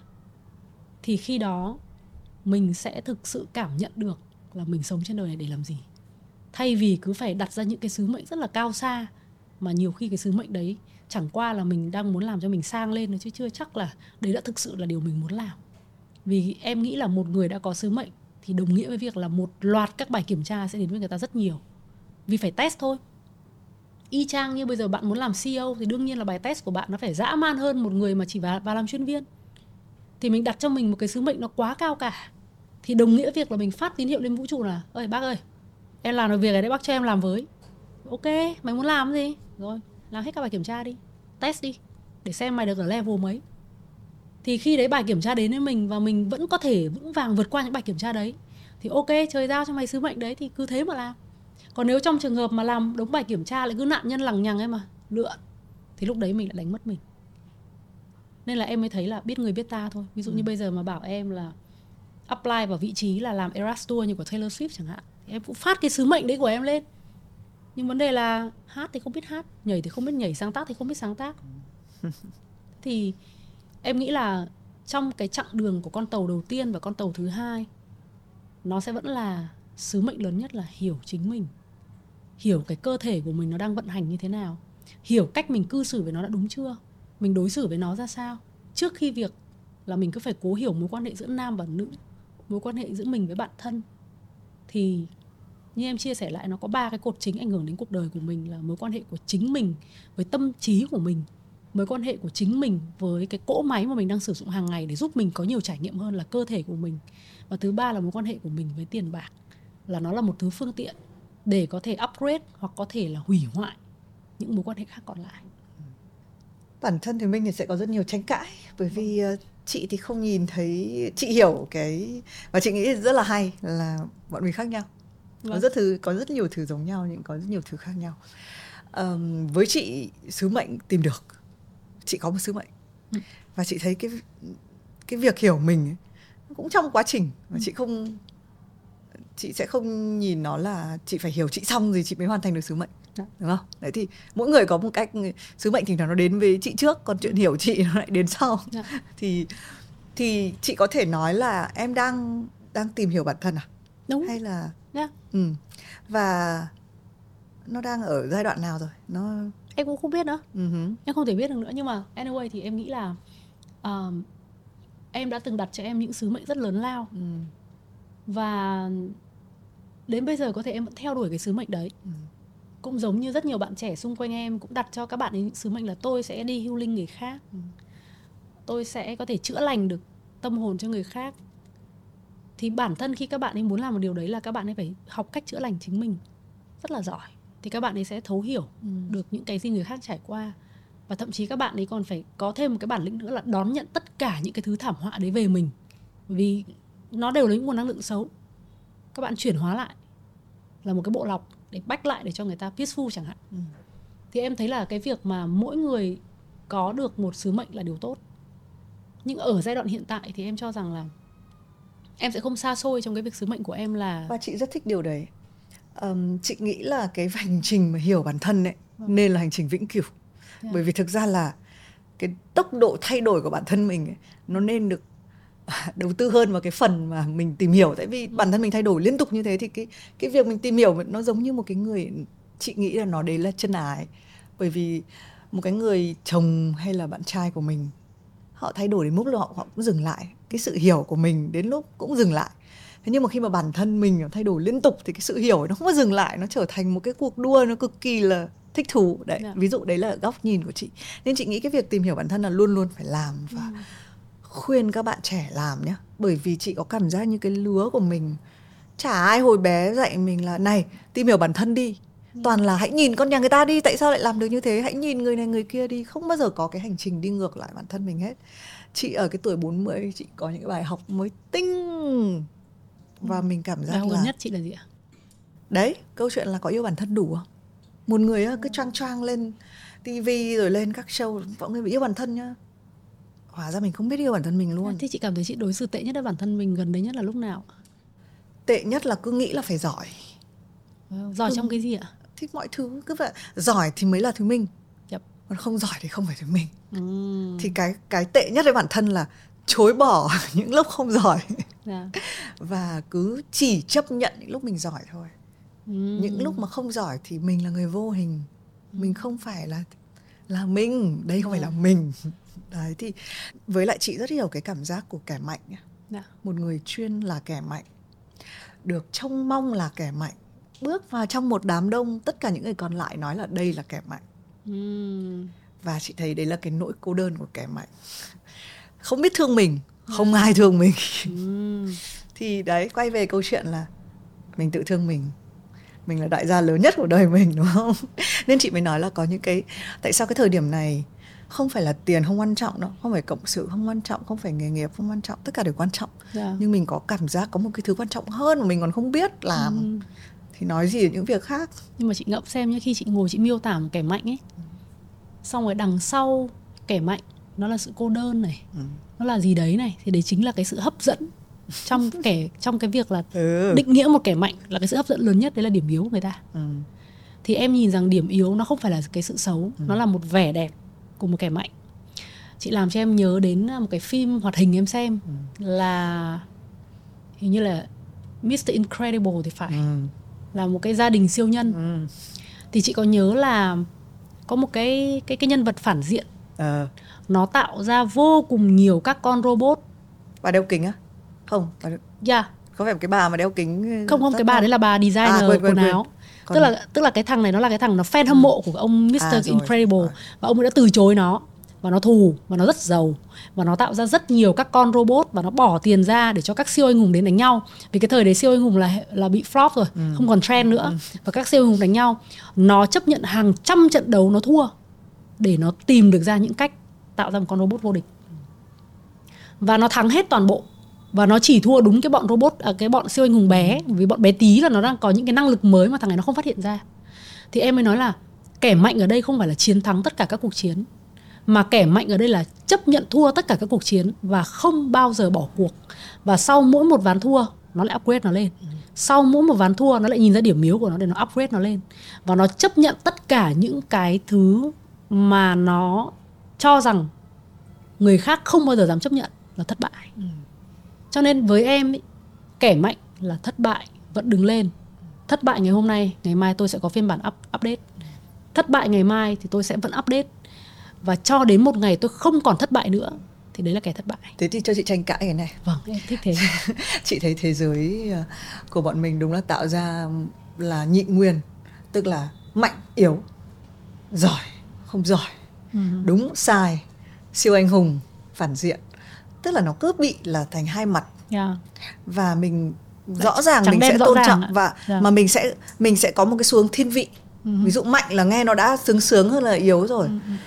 Đẹp thì chắc chắn nó sướng hơn là xấu rồi. Vui và hạnh phúc thì chắc chắn là tốt hơn là buồn rồi. Và cái này cũng là gần đây rất là một cái người mà cũng rất là thân cận với chị là thầy Minh Niệm, thì thầy gửi cho chị một cái, cũng chả hiểu thầy hay có một cái khả năng đọc được cái năng lượng của mình ấy, nó đang hơi thấp thấp ấy, thì thầy sẽ gửi cho một số, dùng câu của em là một số lời minh triết. Thì thầy nói về được mất. Thầy bảo có những lúc mất nhưng lại là được, có những lúc được thực ra lại mất rất nhiều. Đơn giản là cái đầu của mình nó được tạo ra là được thì là tốt hơn là mất. Cho nên mình cứ bị thiên vị theo cái hướng đấy. Quay lại câu chuyện kẻ mạnh, chị nghĩ là chả ai trên đời này là kẻ mạnh, và cũng chả ai là chỉ là kẻ yếu. Trong kẻ mạnh, một cái sức mạnh nhiều khi khiến cái sự mạnh đấy là biết yếu, đúng không? Chị nghĩ là sau đây nhá, chị vẫn là kẻ mạnh, thậm chí chị mạnh hơn, bởi vì chị biết lúc chị yếu là như nào, lúc sốc mặt là như nào. Thế nhưng mà lúc chị yếu ấy, chị thấy chị rất mạnh. Hồi xưa sẽ là một sự thất bại nếu mà chị phải ngồi và khóc thương bản thân. Bởi vì chị thấy những người tội nghiệp mới thương bản thân mình thôi. Nhưng bây giờ chị thấy chị hào hùng nhất là giây phút con chị đang ở xem tivi ở ngoài, và chị quyết định là mình bây giờ chúng ta sẽ vào toilet và khóc vì gì em biết không? Trông con mệt quá. Tức là hai cái đứa nó cứ lầm loạn lên buổi sáng, rất tầm thường. Mình không cần phải khóc vì là tôi đã mất một cuộc điêu triệu đô, tôi đã tan vỡ một mối tình. Chị khóc vì những thứ rất tầm thường. Chị cho phép chị những lúc đấy thảm hại vì một chuyện bình thường. Thì chị mới quay lại câu chuyện là đúng là đến một lúc thì nó không có một thứ này hoặc một thứ này. Nó là cái khả năng mà lúc thì căng lên, lúc bị trùng xuống. Đấy, thì chị nghĩ là em thấy là nó luôn luôn có hai cái thứ đối lập đấy. Nó như chị nói là đồng xu luôn luôn có hai mặt. Và nếu mà mình chỉ nhìn nó vào một mặt thì mình sẽ trở thành kẻ yếu. Còn nếu mình chấp nhận hai mặt của nó và mình luôn luôn enjoy với cái giá trị của nó thì mình chẳng bao giờ yếu cả. Hôm trước em có chia sẻ với một người bạn thân của em ấy, là tao cho mày hai option cho mày chọn. Một là mày rất xinh đẹp nhưng chẳng có một người đàn ông yêu mày thật lòng cả. Người ta chỉ đến với mày vì cái xinh đẹp thôi, và khi hết xinh đẹp là người ta lượn. Hai là mày không xinh nhưng người đàn ông nào mà dính vào mày người ta nghiện, người ta không thể thoát được ra khỏi mày. Chọn đi. Chắc chắn nó phải chọn option 2. Bởi vì vấn đề ở đây cái lõi không phải là xinh hay xấu là cái yếu tố mà phụ nữ quan tâm, mà là được yêu thương. Thế thì nó lại quay trở lại câu chuyện là mạnh và yếu cuối cùng để làm gì. Em nghĩ vẫn là như vậy. Bởi vì nhiều khi mình nghĩ là mình mạnh là mình được an toàn, mình mạnh là mình hạnh phúc, mình mạnh là mình có giá trị. Nhưng mà đôi khi yếu là để nhận ra rằng hóa ra là cái thứ mình đang theo đuổi nên nó đang lạc lối, chứ nó không phải lạc quan. Và nhiều khi mình nhìn ra được cái yếu kém của bản thân mình ấy, nó lại là cái cách để mình trở nên mạnh mẽ hơn. Cho nên là với góc nhìn của em thì em happy hết. Và em rất tâm đắc với một cái câu này là nghiệp nó không phải là những thứ đến với mình. Nghiệp nó là cái cách mình đối xử với những sự vật và hiện tượng nó đang đến với mình. Cho nên mọi thứ nó vẫn đều bắt nguồn từ bản thân mình. Và việc tìm hiểu bản thân mình rõ đến đâu thì cái con đường và cái đích đến của mình nó rõ đến đấy. Và khi hai cái đấy nó đều rõ thì mình vẫn lạc lối trong sự kiểm soát. Và đôi khi như em vách lại là cái sự lạc lối đấy nó sẽ cho mình một cái hành trình trải nghiệm tuyệt vời, giống như Alex lạc lối vào xứ sở thần tiên.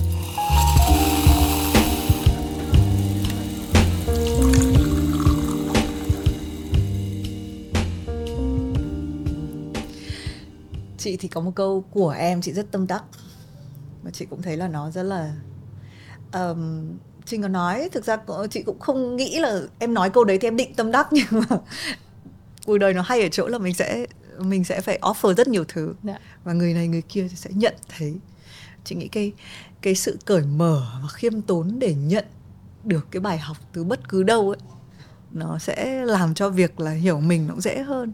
Ví dụ như em nói câu chị thích nhất của em trong The Money Date nhá, là cái sự tự do nó đến từ lúc kỷ luật. Mình cứ hay nghĩ là cái sự kỷ luật là để đạt được một cái gì đấy. Tôi kỷ luật để tôi đạt mục đích này. Tôi kỷ luật trong việc tài chính hay là cái tinh thần của tôi để tôi đến một lúc tôi hạnh phúc sung sướng.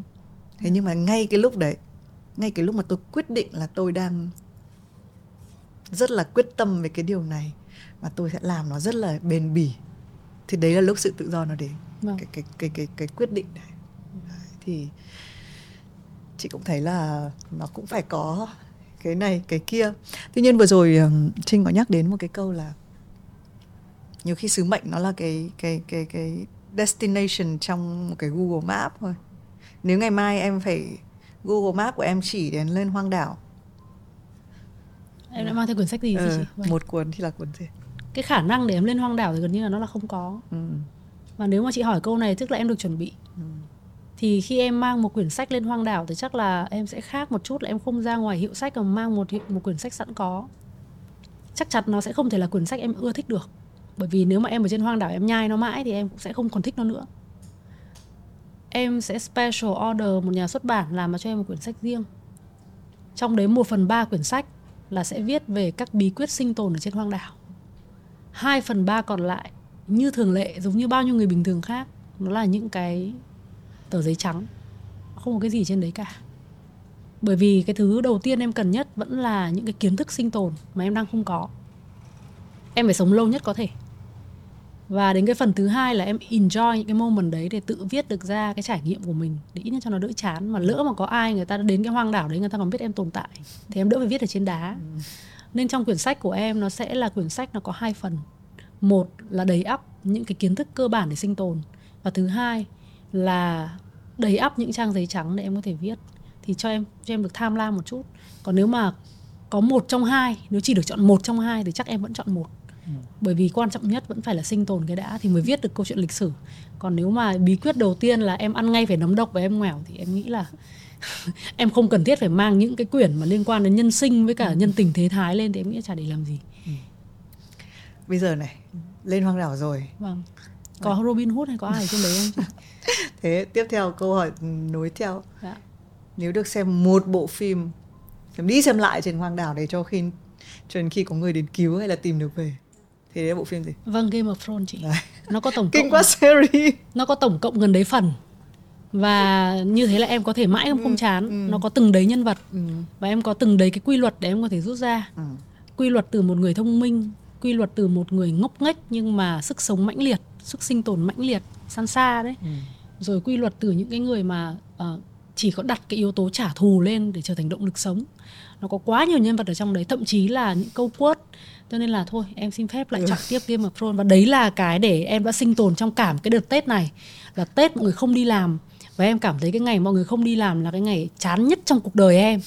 Em không có một cái gì để làm. Thế là em mới ngồi em cày Game of Thrones. Nên là bây giờ em sẽ mang Game of Thrones lên hoang đảo.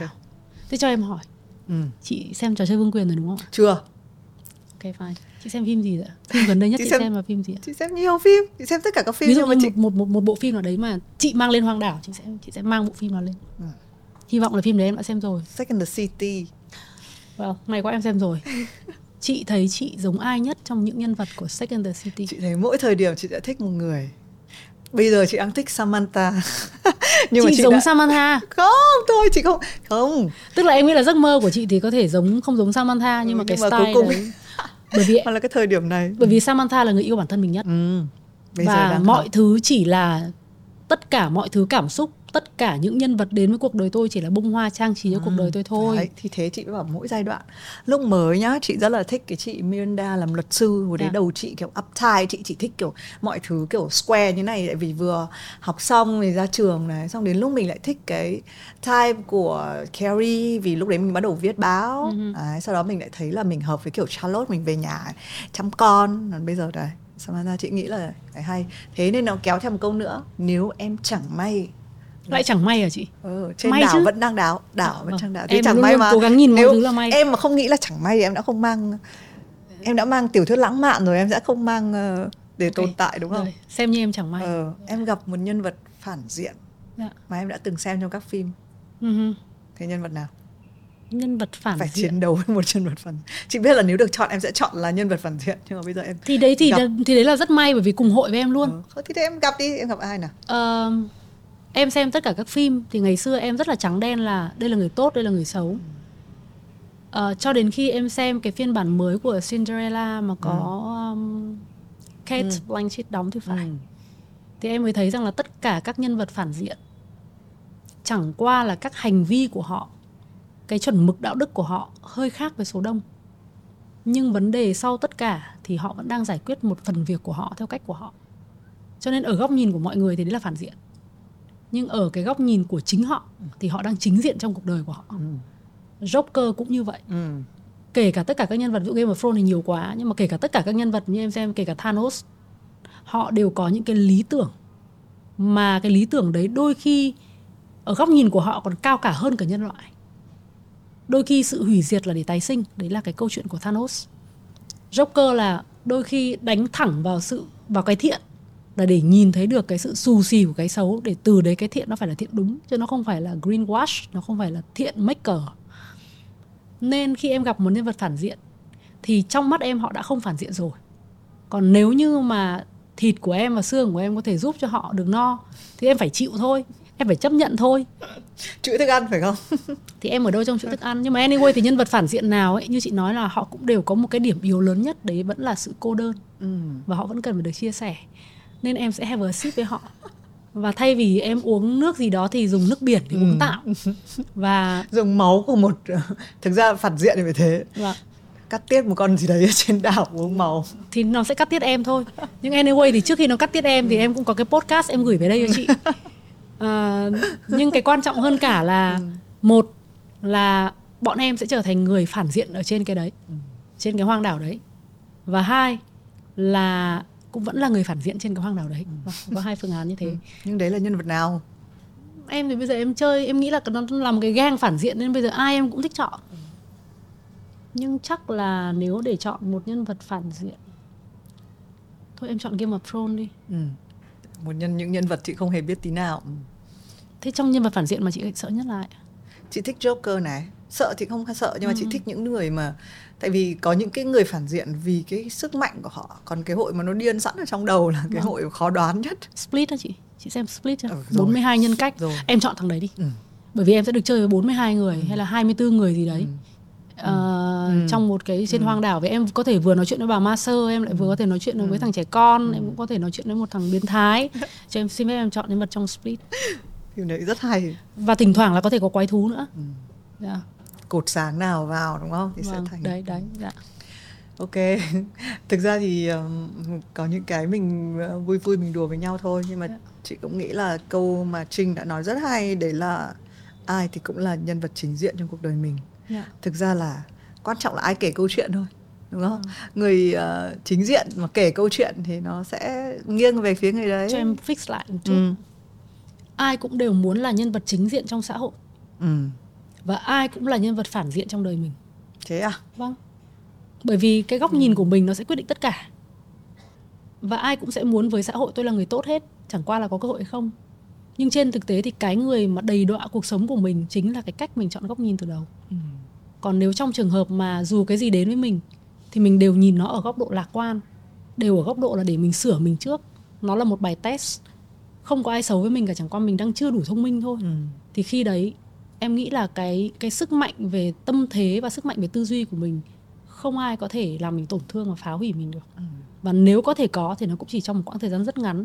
Cái khả năng để mình có thể release, mình có thể tái tạo lại cái nguồn năng lượng và tự mình chữa lành cho mình nó rất là cao. Bởi vì cái cơ chế mà em nghĩ là quan trọng nhất và giá trị nhất mà con người mình có là cơ chế tự chữa lành. Kể cả về góc độ em nghĩ là về sinh học, cũng kể cả về góc độ tâm lý học. Chị cũng nghĩ vừa rồi là một cái câu lạc quan nhất.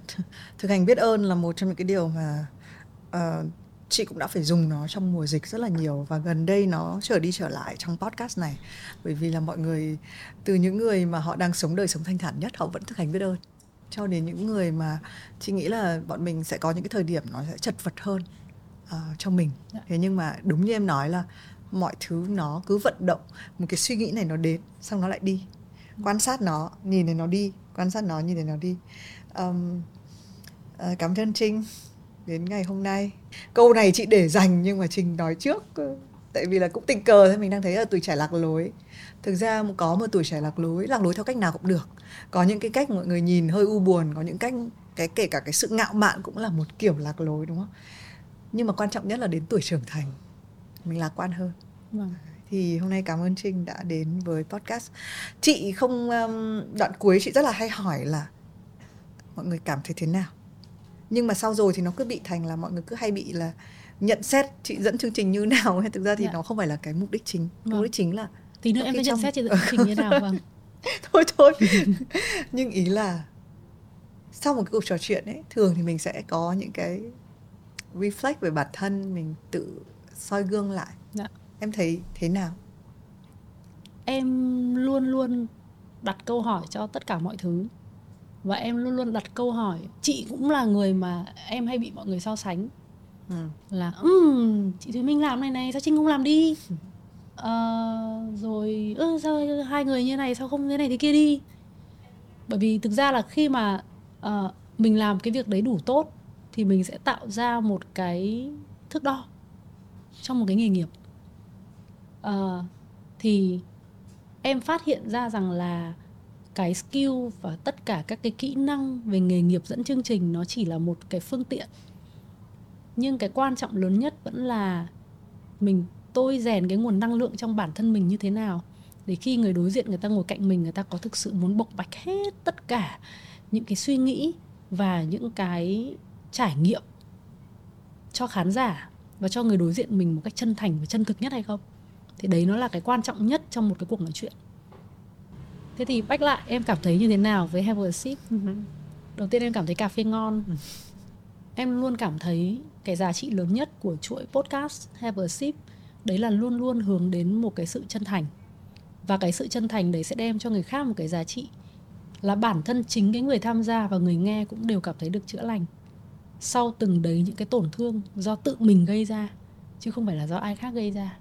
Và với em thì em luôn luôn muốn được kể câu chuyện của mình và được chia sẻ cái suy nghĩ của mình ở Have a Sip. Không phải là để em sẽ được mọi người biết đến nhiều hơn hay là để mình ở trên một chương trình nào đó, mà em nghĩ nó chỉ đơn giản rằng là đôi khi những cái trầy trật mà mình gặp phải và mình được đón nhận bằng một cái tâm thế mang cái tính tôn trọng, chứ không phải là những thứ mình gặp phải là nó có thể trở thành một cái miếng mồi để mọi người xô vào, để mọi người nghe, mọi người nhận xét. Thì mình đã tiệm cận được một cái lượng đối tượng khán giả rất là văn minh và rất là trí tuệ. Và văn minh và trí tuệ thì luôn luôn là cái điều ai cũng đều muốn hướng tới. Cho nên là thông qua chương trình thì em cũng cảm nhận được cái nguồn năng lượng không chỉ từ Have a Sip mà còn cả nguồn năng lượng của những người sẽ đón nhận cái chuỗi podcast nữa. Và em phát hiện ra cái nguồn năng lượng tự mình tạo ra, gọi là nguồn năng lượng tự thân, là một điều quan trọng. Nhưng mà một nguồn năng lượng mà nó mạnh hơn rất nhiều, đấy chính là nguồn năng lượng cái sự tiếp nhận của mọi người trước cái thông tin của mình, thì nó tạo cho mình một cái sức mạnh khủng khiếp. Và cái sức mạnh đấy nó sẽ là cái sức mạnh mà giúp cho mình đi đến cái đích đến của mình nó rõ hơn. Và em vẫn đang trên con đường tìm đích của em. Em tin là rất nhiều người cũng đang trên con đường tìm đích của mình. Nó không có cái đích nào là vĩnh cửu cả. Nó sẽ có những cái đích ngắn hạn, nhưng cái đích dài hạn lớn nhất nó vẫn là giá trị bản thân của mình. Và mình sẽ luôn luôn là nhân vật phản diện trong cuộc đời của mình, và mình sẽ luôn là nhân vật chính diện đối với xã hội. Thì em nghĩ là ai cũng đều muốn như thế cả, mặc dù mỗi người một cái cách làm khác nhau. Lớp từ đầu thì tụi mình nói rằng là ôi mình hay nhàn lắm khi mà nói những cái người đồng nghiệp, nhưng thực ra đấy là một lời nói dối hoặc là nó chỉ là câu nói bề mặt, đúng không? Đúng. Chắc là Trinh cũng cảm nhận được điều này khi làm việc và phỏng vấn những người mà họ đã có kinh nghiệm trước ống kính ấy. Vâng. Thực ra là cái vỏ của họ rất dày. Vâng, để đập vỡ, để crush cái vỏ đó không dễ một tí nào. Đúng.